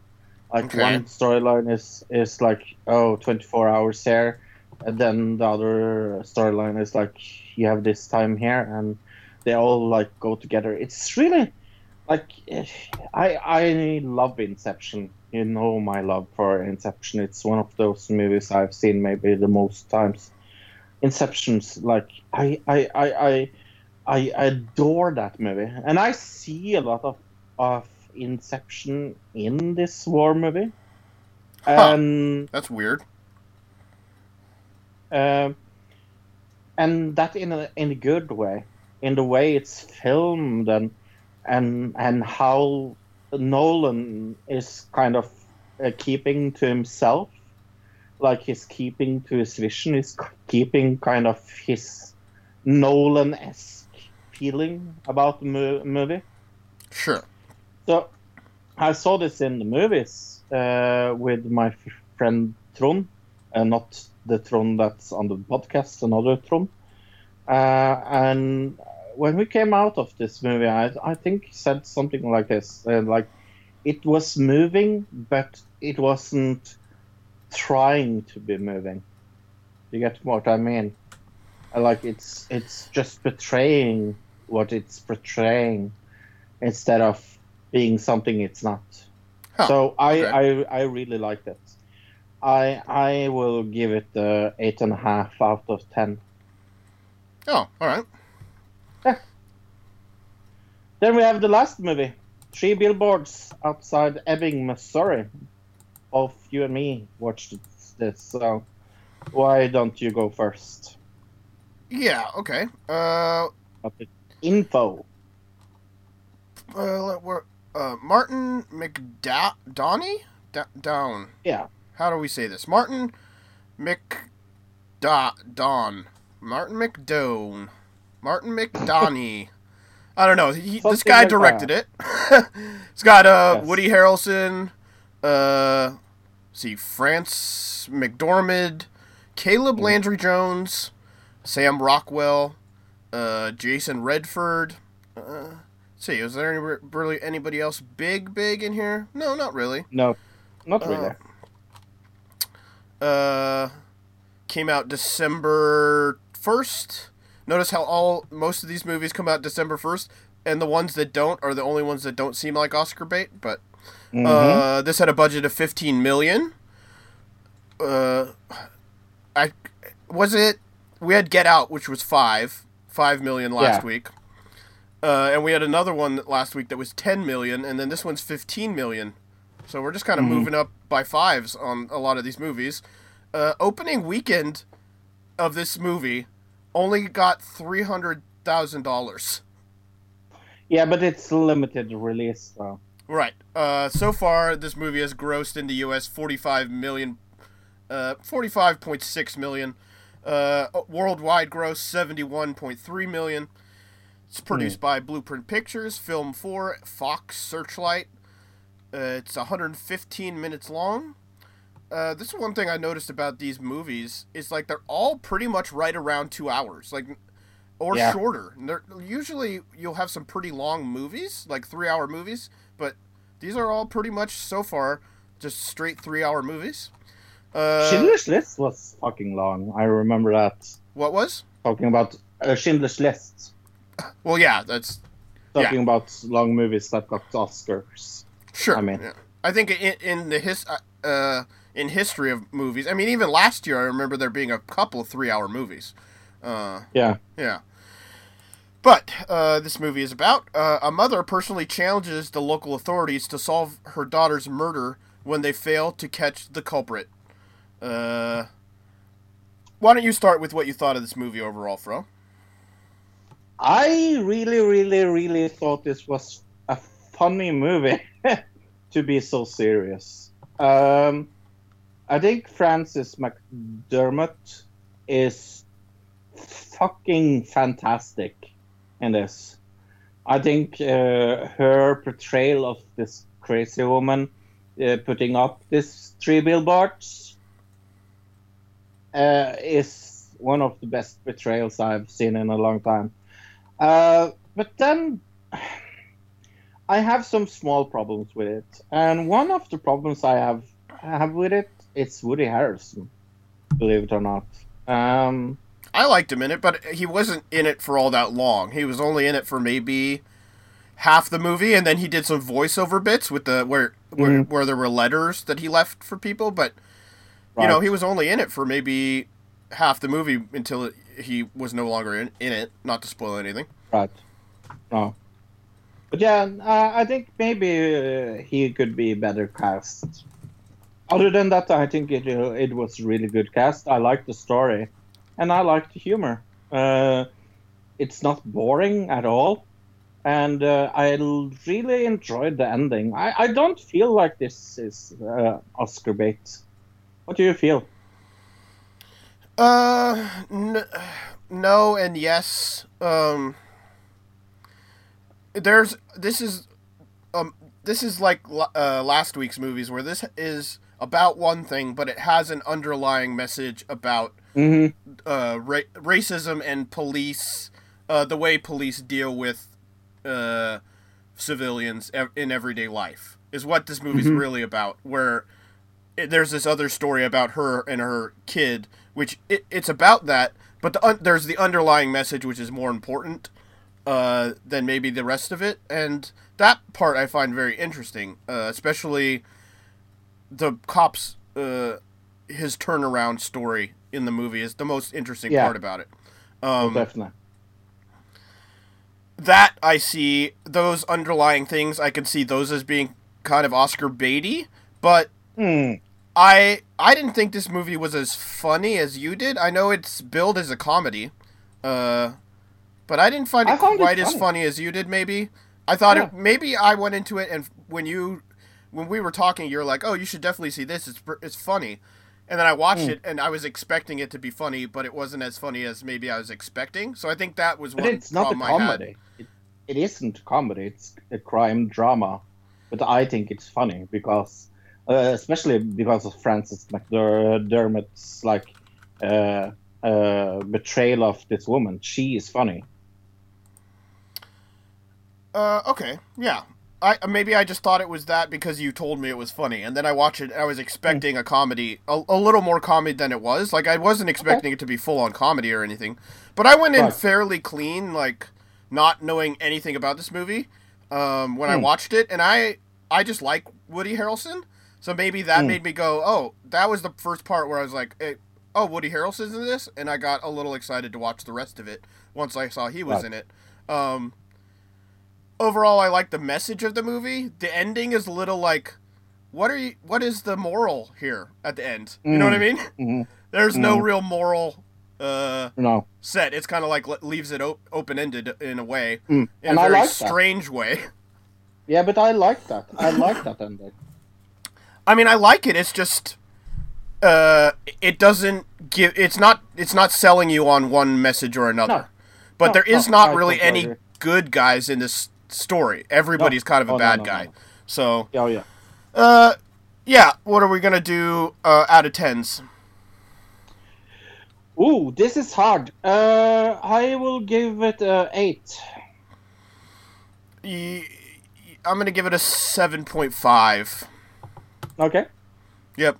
I think there was a few things in the editing that could have been tightened up a little more, and maybe uh, some some of the storyline uh, points that could have been uh, resolved better. Specifically, the one uh, guy who shows up at her store or whatever, and then there's the the the other employee that works at the store. We see her, and then she gets in trouble Yeah. with the cops, and then she just disappears for the rest of the movie. Yeah. Did you notice yeah, that? Yeah. So yeah, there's a few things in this that didn't quite work storyline wise, but uh, they're just little things that probably only I would notice. So Alone Together, episode uh, five. Uh, we moved this a little up because we're going to talk a lot about movies. So uh, Yeah, we last week we have a little. talked so much movies in a row that we were like, we Yeah. gotta cu- split this stuff up a little bit. And we do that with Alone Together, episode five. Uh, maybe the episode I have actually most notes about because there was a lot of things happening in this episode. That is true. It wa I I saw this episode and was kind of like, wow, this is a this is gonna be a heavy notes episode just because Yeah. it's kind of complicated the storyline in this. Well, it's not that complicated, but yeah. Uh, Esther and Benji at the Benji's uh, brother's uh, place, and the brother has uh, uh, gone uh, gotten this figure from a, a girl that he tells everybody is this crazy girl uh, called Amanda, and this figure is uh, kind of a what would you call this? Uh, it It's a fer- ha- it looks like a fertility idol to me. yeah, yeah. Uh, it's like a, a fat lady without her head, more or less. Yeah. Yeah. And uh, Benji gives his brother the idea that uh, he should to take a, a picture with Esther to show that uh, uh, show, show Amanda that he has moved on and how Esther is his new girlfriend in quotes, unquotes. But And, that uh, that he's moved on to somebody who, what he calls him, that's an uggo, right? So they, they're tell they're basically right there in front of Esther saying that she's not good looking, and Esther's like g- totally going along with this because the brother wants to, he wants to break up with this girl, but he doesn't want to have to break up with her. So what he's doing is he's gonna, uh, post that he's hanging out with Esther, who's not good looking, so that the lady will no longer be attracted to him because he dates uh, not good looking people. That's the whole idea here, right? And I have a problem with that premise, but we will talk about that at the end of this episode. Because is she really that ugly? Uh, they're in LA. We got to remember that. So everybody in LA is like a, a bit better looking because that's it. Just is LA. I don't know how to describe it other than that. Uh, I I don't buy the premise. I just don't get it. But we will talk about that. Uh, so Esther makes herself beautiful, and Benji says that she looks like a ratchet. And here I have have the notes that I wanted to make. no, he says I, I will do. you're supposed to look ratchet. Like that's the Yeah. whole point. You're she's like putting on makeup and stuff to take this picture, and he's like, no, you're supposed to not look good. Don't make yourself look prettier. The whole point is you're not oh, supposed to never. look pretty. But but what when he t- when she turns around with her makeup up on, he says, "Oh, never mind." Right? Yeah, totally. Because the makeup So- she did it really badly. Exactly. Yes, yes. And I, I just put there like I, I, I, I don't. Yeah, okay, but I, anyways, I don't get this. It's because Uh, the whole idea here, Fro, is that Mm. the lady that he's dating is crazy and won't they she won't split up with him. And when he tries to break up with her, the brother, she all she does is continue to like call him and get a hold of him and everything and he's like trying to get rid of her. And he figures uh, or Benji's idea was i- if she Mm. thinks you're dating ugly people, she won't want to date you because she'll think you're bel beneath her. You know what I mean? but here, here's the fucking problem with the premise. That lady Amanda is much more uglier than Esther. What? no, she's not. She's Oh, like a yes, she supermodel, is. Fro.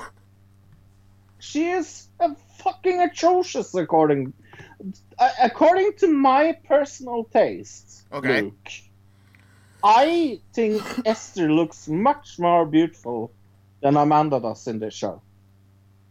Um, okay. But I mean, as far more. as like the idea of classical beauty, Amanda is better looking because she's her body type and everything else. But she looks fucking old. She looks fucking atrociously old. She looks like Ah. she's. No, I don't get that, Fro. But that's fine. Mm. Okay. We don't. We agree to disagree. I don't think Okay, Esther is bad looking. I think Esther's Yes. really good looking. I think if I was if I was in a bar and those two ladies walked up to me and tried to pick me up, I would probably go with Esther because I would look at Amanda and go, "This lady is a snob," and I, I don't Mhm. want to deal with a snob. But uh, when it comes to like classical uh, beauty, as in like high cheekbones and very skinny uh, waist and all that stuff, uh, Amanda is the classical, more classically beautiful. You know what I'm saying? Yeah but but how how they are portraying this poor girl as so fucking ugly? I don't. Sorry. You don't like that. Yeah. I understand, but that like No, I the don't. character, even from the begin, the first episode. Remember where she goes? They went to the smoothie shop, and she's like, "Oh, Yeah, I understand her self-esteem is bad. It's not not her self-esteem I'm talking about, but it's how they are portraying her as this fucking ugly bitch. She is not this fucking ug- ugly bitch, and that bothers me when When right, but it's a comedy show. like You that. got to remember th- that's the, the comedy in of her character is that she thinks she's really Mm-hmm. bad looking, but when she's actually not as bad looking as she actually is. Like that's the comedy here. Okay. Anyway. because because it, I'm in America. The, it's a play on American society where Mm. everybody is supposed to look like a supermodel, and it, if Mm. you don't look like a supermodel, you're ugly. There's like no, Mm. it's black and white, and so that's the joke. Is like she, it's not really black and white, but in her mind, it is. Like there's ugly and there's not ugly, and she Mm. wants to be a pretty girl, but she's not. But yeah, uh, the the whole thing with her taking the picture with her br- with the brother is she wants to be part of the good looking crowd. You know what I mean? Mm. And so she's Mm-hmm. he him just paying attention to her. She goes, she gets really excited, even though she knows it's all fake. But the problem is also how narcissistically asshole this brother is. I mean, he's such a douche. But Right. anyway, That that's his char- uh, comedic character. It's like over the top, Yes. like yeah, yeah. so douchey. Like nobody's really like that douchey, right? Benji is uh, taking pictures uh, of Esther and uh, the brother with pizza sauce, and Esther goes, "Do "You want to kiss or not?" And the brother goes, "You, uh, uh, not really." Uh, Esther uh, uh, spills uh, pizza sauce on the brother, and he tells her his T-shirt cost a hundred fucking dollars. I was like, He, said a thousand dollars actually, bro. a thousand dollars. Yeah, you underdid, but you missed. Yes. She she's trying to lick it off. She's like Yeah. licking it off, and he's she's like, "Oh, I'll buy a new shirt." And he goes, yeah. "This shirt Costs costs a thousand dollars."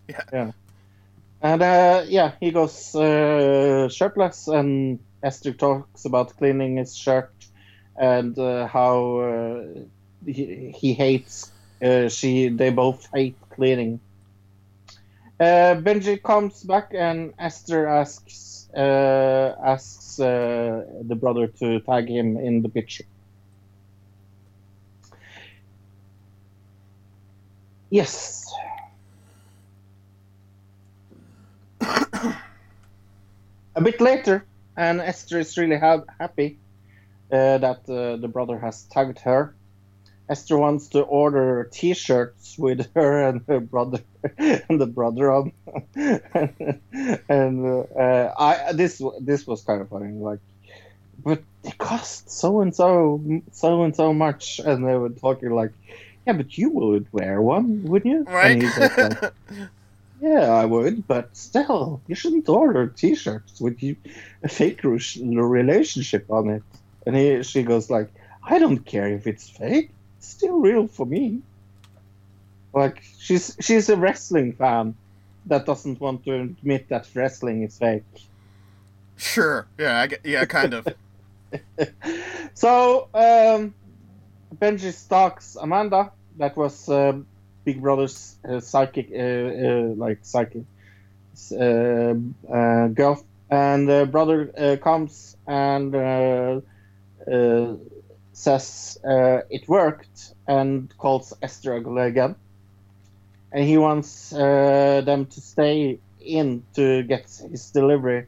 But then Benji wants to have a hot yoga class, and I go, I go like, what the fuck is hot yoga class? And I had to Google that, and found out that uh, that I will never ever do that.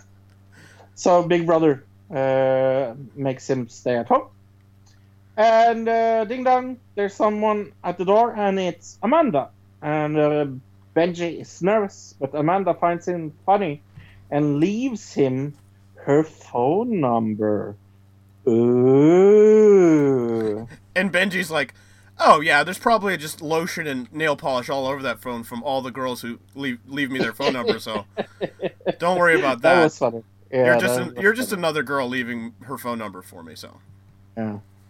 Later, Esther is uh, looking at pictures and drinking coffee. Esther thinks uh, it's a win, win, win, win, win, win, win situation. Uh, when Benji tells her uh, what happened with uh, Amanda, and uh, Benji calls her and uh, gives the phone to Esther, and Esther goes like, Benji is the phone. I, oh yes, let me transfer you to him.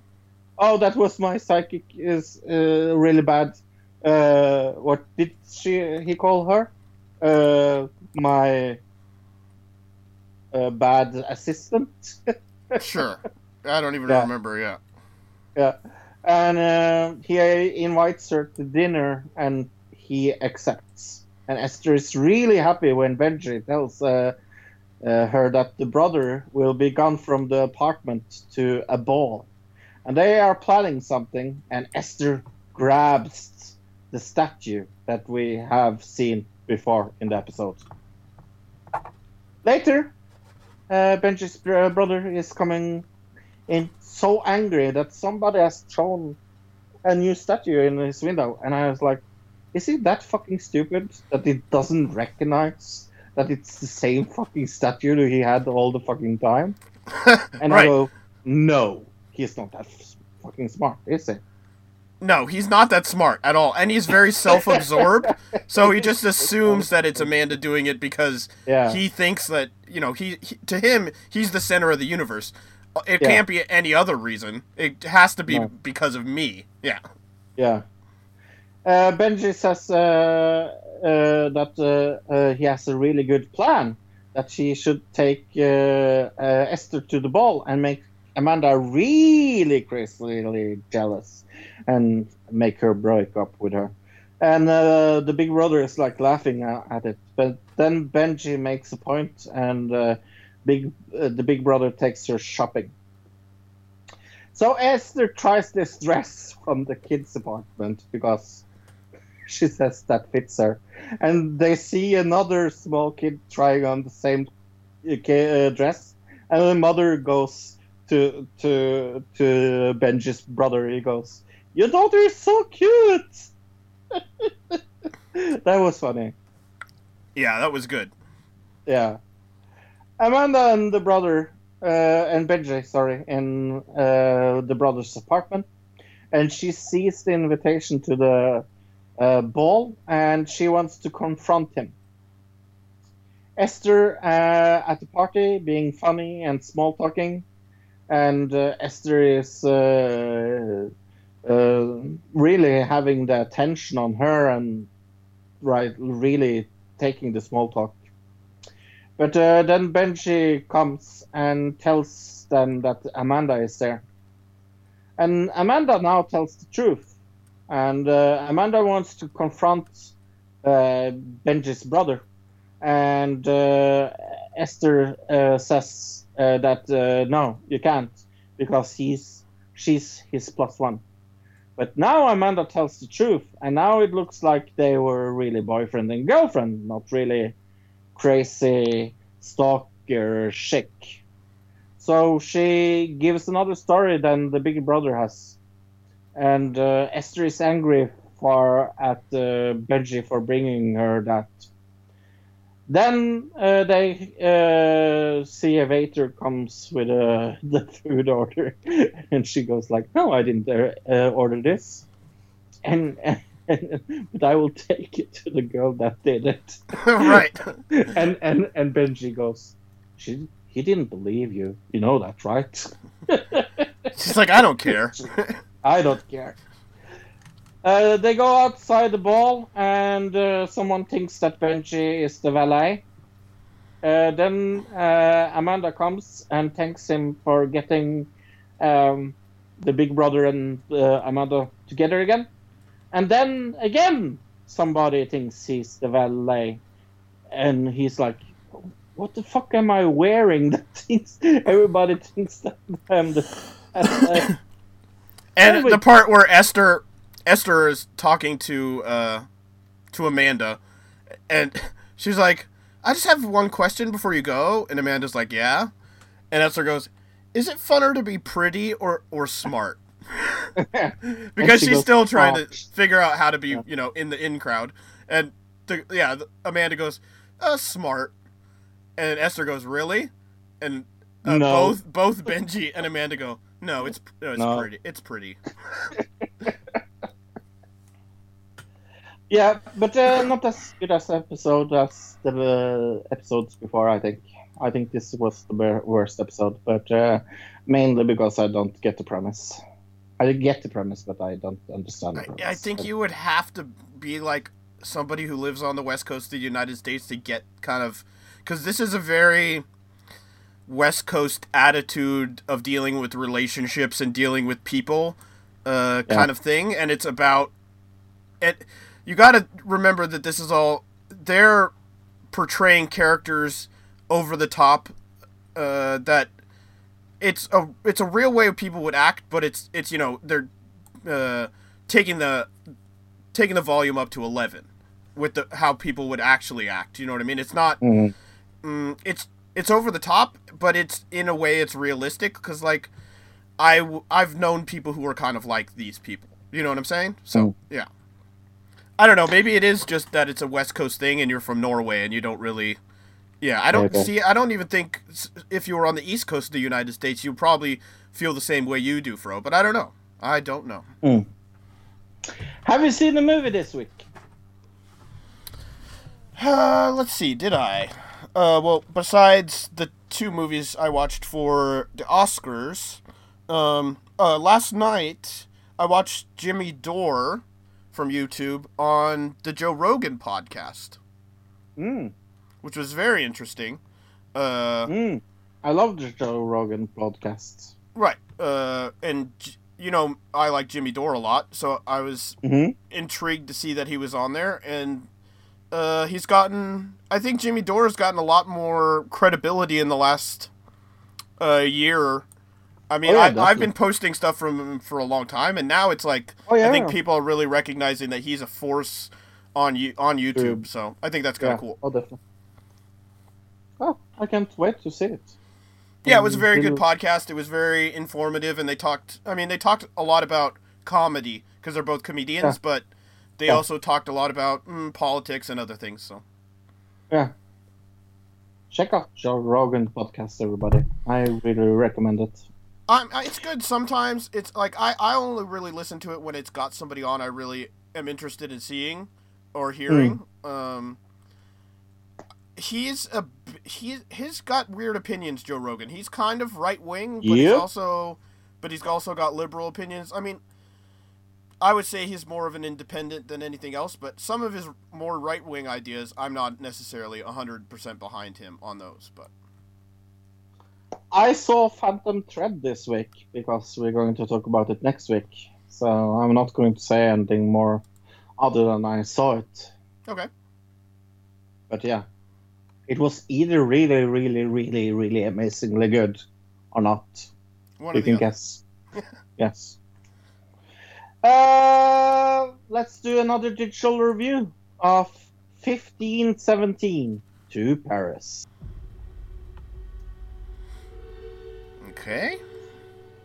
There's the Oh. train that we're clearly talking about in this 15 to 17 to Paris. Snacks coming at 12 o'clock. Gentlemen? Runaway train, never looking back. The baby soda, Spencer? Shut the heck up. Uh, this does not look well acted. Did they just find random people that weren't actors and have them play these roles? What the hell is going on here? They have still never seen a bad Clint Eastwood film, so. Oh, this is based off actual events, I think. Mm. What? Now we're where? We just jumped in time, I think. Yeah.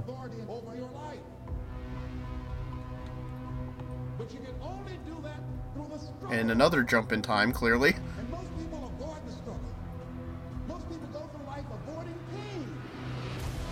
Ooh! Uh, the girl from The Office. Dream at some point in time. Oh, is that who that was? I didn't even. face flame. I didn't even look at the face. yeah, you see it. Leap higher. You start challenging yourself to dig deeper. Something in you. Hmm. I'm seeing uh some pro-war stuff going on here. Mm-hmm. Oh yeah, there she is. We've been chosen. for You recognize her when I say it, right? Uh, I just didn't. I I didn't notice like she was hugging the guy, so I didn't really see her face in that Yeah. one shot. And but when I saw her hugging the guy the second time, then I did see it. Oh my gosh, this trailer is like going all over the whole movie, isn't it? Yeah.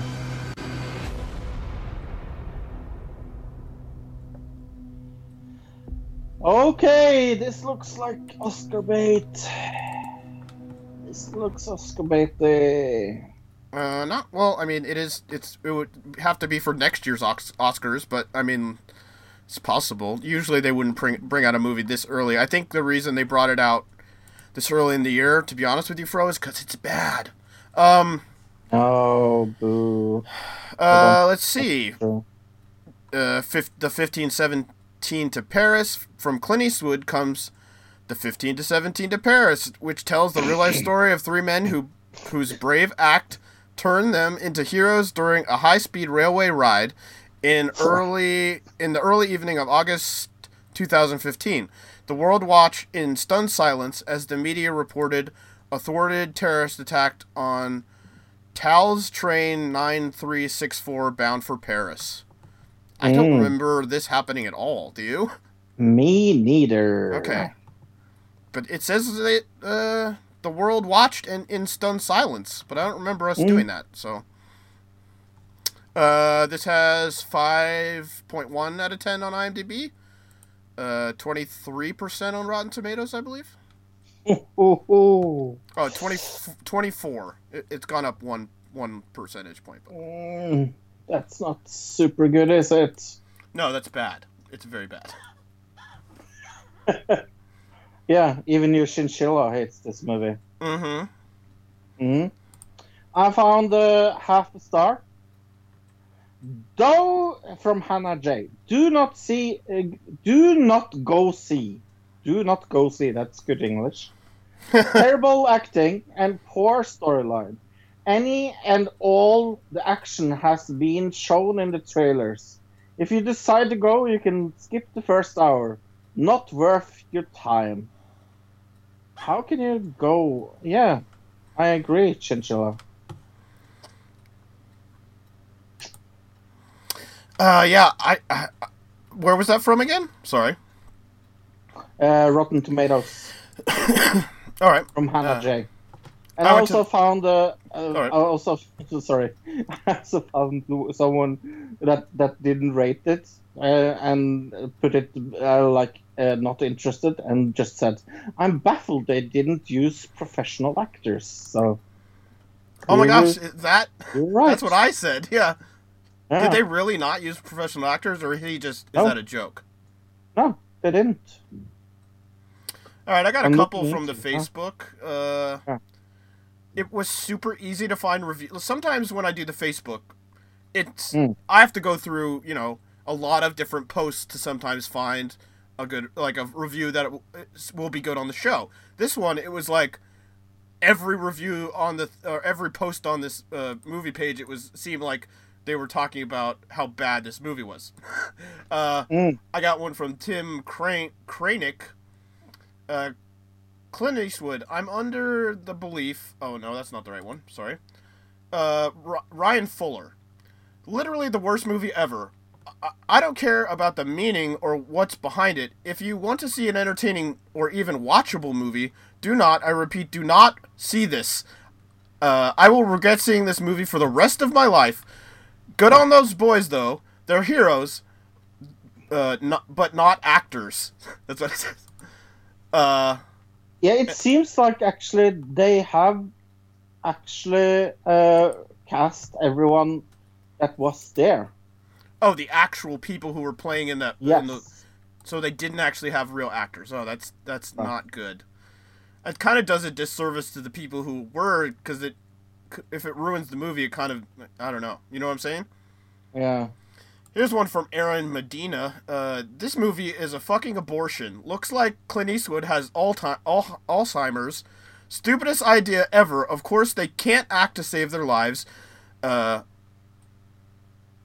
uh, the, even worse than the tone, theme, and plot is the shameless attempt at a conservative imperialistic propaganda. That's all. If uh, that's all it is, two hours of of imperialist recruitment video. That's what it Yeah. says. I am uh, looking at Wikipedia. Uh, it's based on an autobiography, uh, biography, and it says the film stars Stone Sadler and Skarlatos as themselves. So yeah, Here's a good one. Uh, Alex Berlin says, currently in the theater. The projector is way too dark. I assume it was the projector considering the commercials looked okay. And I told them to fix it. I don't know if they will, but no amount of saving the picture quality could save this film. The dialogue is worse than Fifty Shades. These guys can't act at all, Ooh. and the movie is just horrible. The plot is just not there. Pretty awful movie. yeah, that's sad. I, I could go on and on from the Facebook because there's so many people that are saying the exact same kind of thing. So Yeah. So f- one, two, three, four, five people are playing themselves in this movie.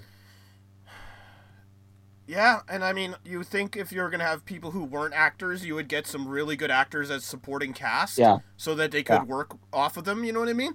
But it doesn't seem like they even did that. So Do you have anything you want to plug? Uh, I think I already did it this week, but I'll plug the Audible trial. Uh, go to audibletrial.com uh, forward slash another digital citizen and get your free trial of Audible. Get a 30 day trial and a free book. Uh, cancel any time, and you get the book for free, and you still get to keep it. So go do it. It helps us out. Thank you so much. And uh, you can uh, check me out when I talk a lot about wrestling. And I will do that with Bill, my friend, or Wrestling Man, on that wrestling show. Please check that uh, podcast out. Coming next week, we will do news of the week. We will do our final best picture movies uh, The Darkest Hour, Phantom Thread, and Call Me By Your Name. We will do that. We will do Elimination Chamber predictions. We will do Alone Together episode 6. And we will uh, do another digital review of Early Man. Early Man, never heard about this movie. Uh, it looks like, excuse me, um, looks like a claymation. Oh, Yeah. cool. look kind of like it might be done by the same people who did uh what do you call it uh Wallace and and Gromit yeah Yeah.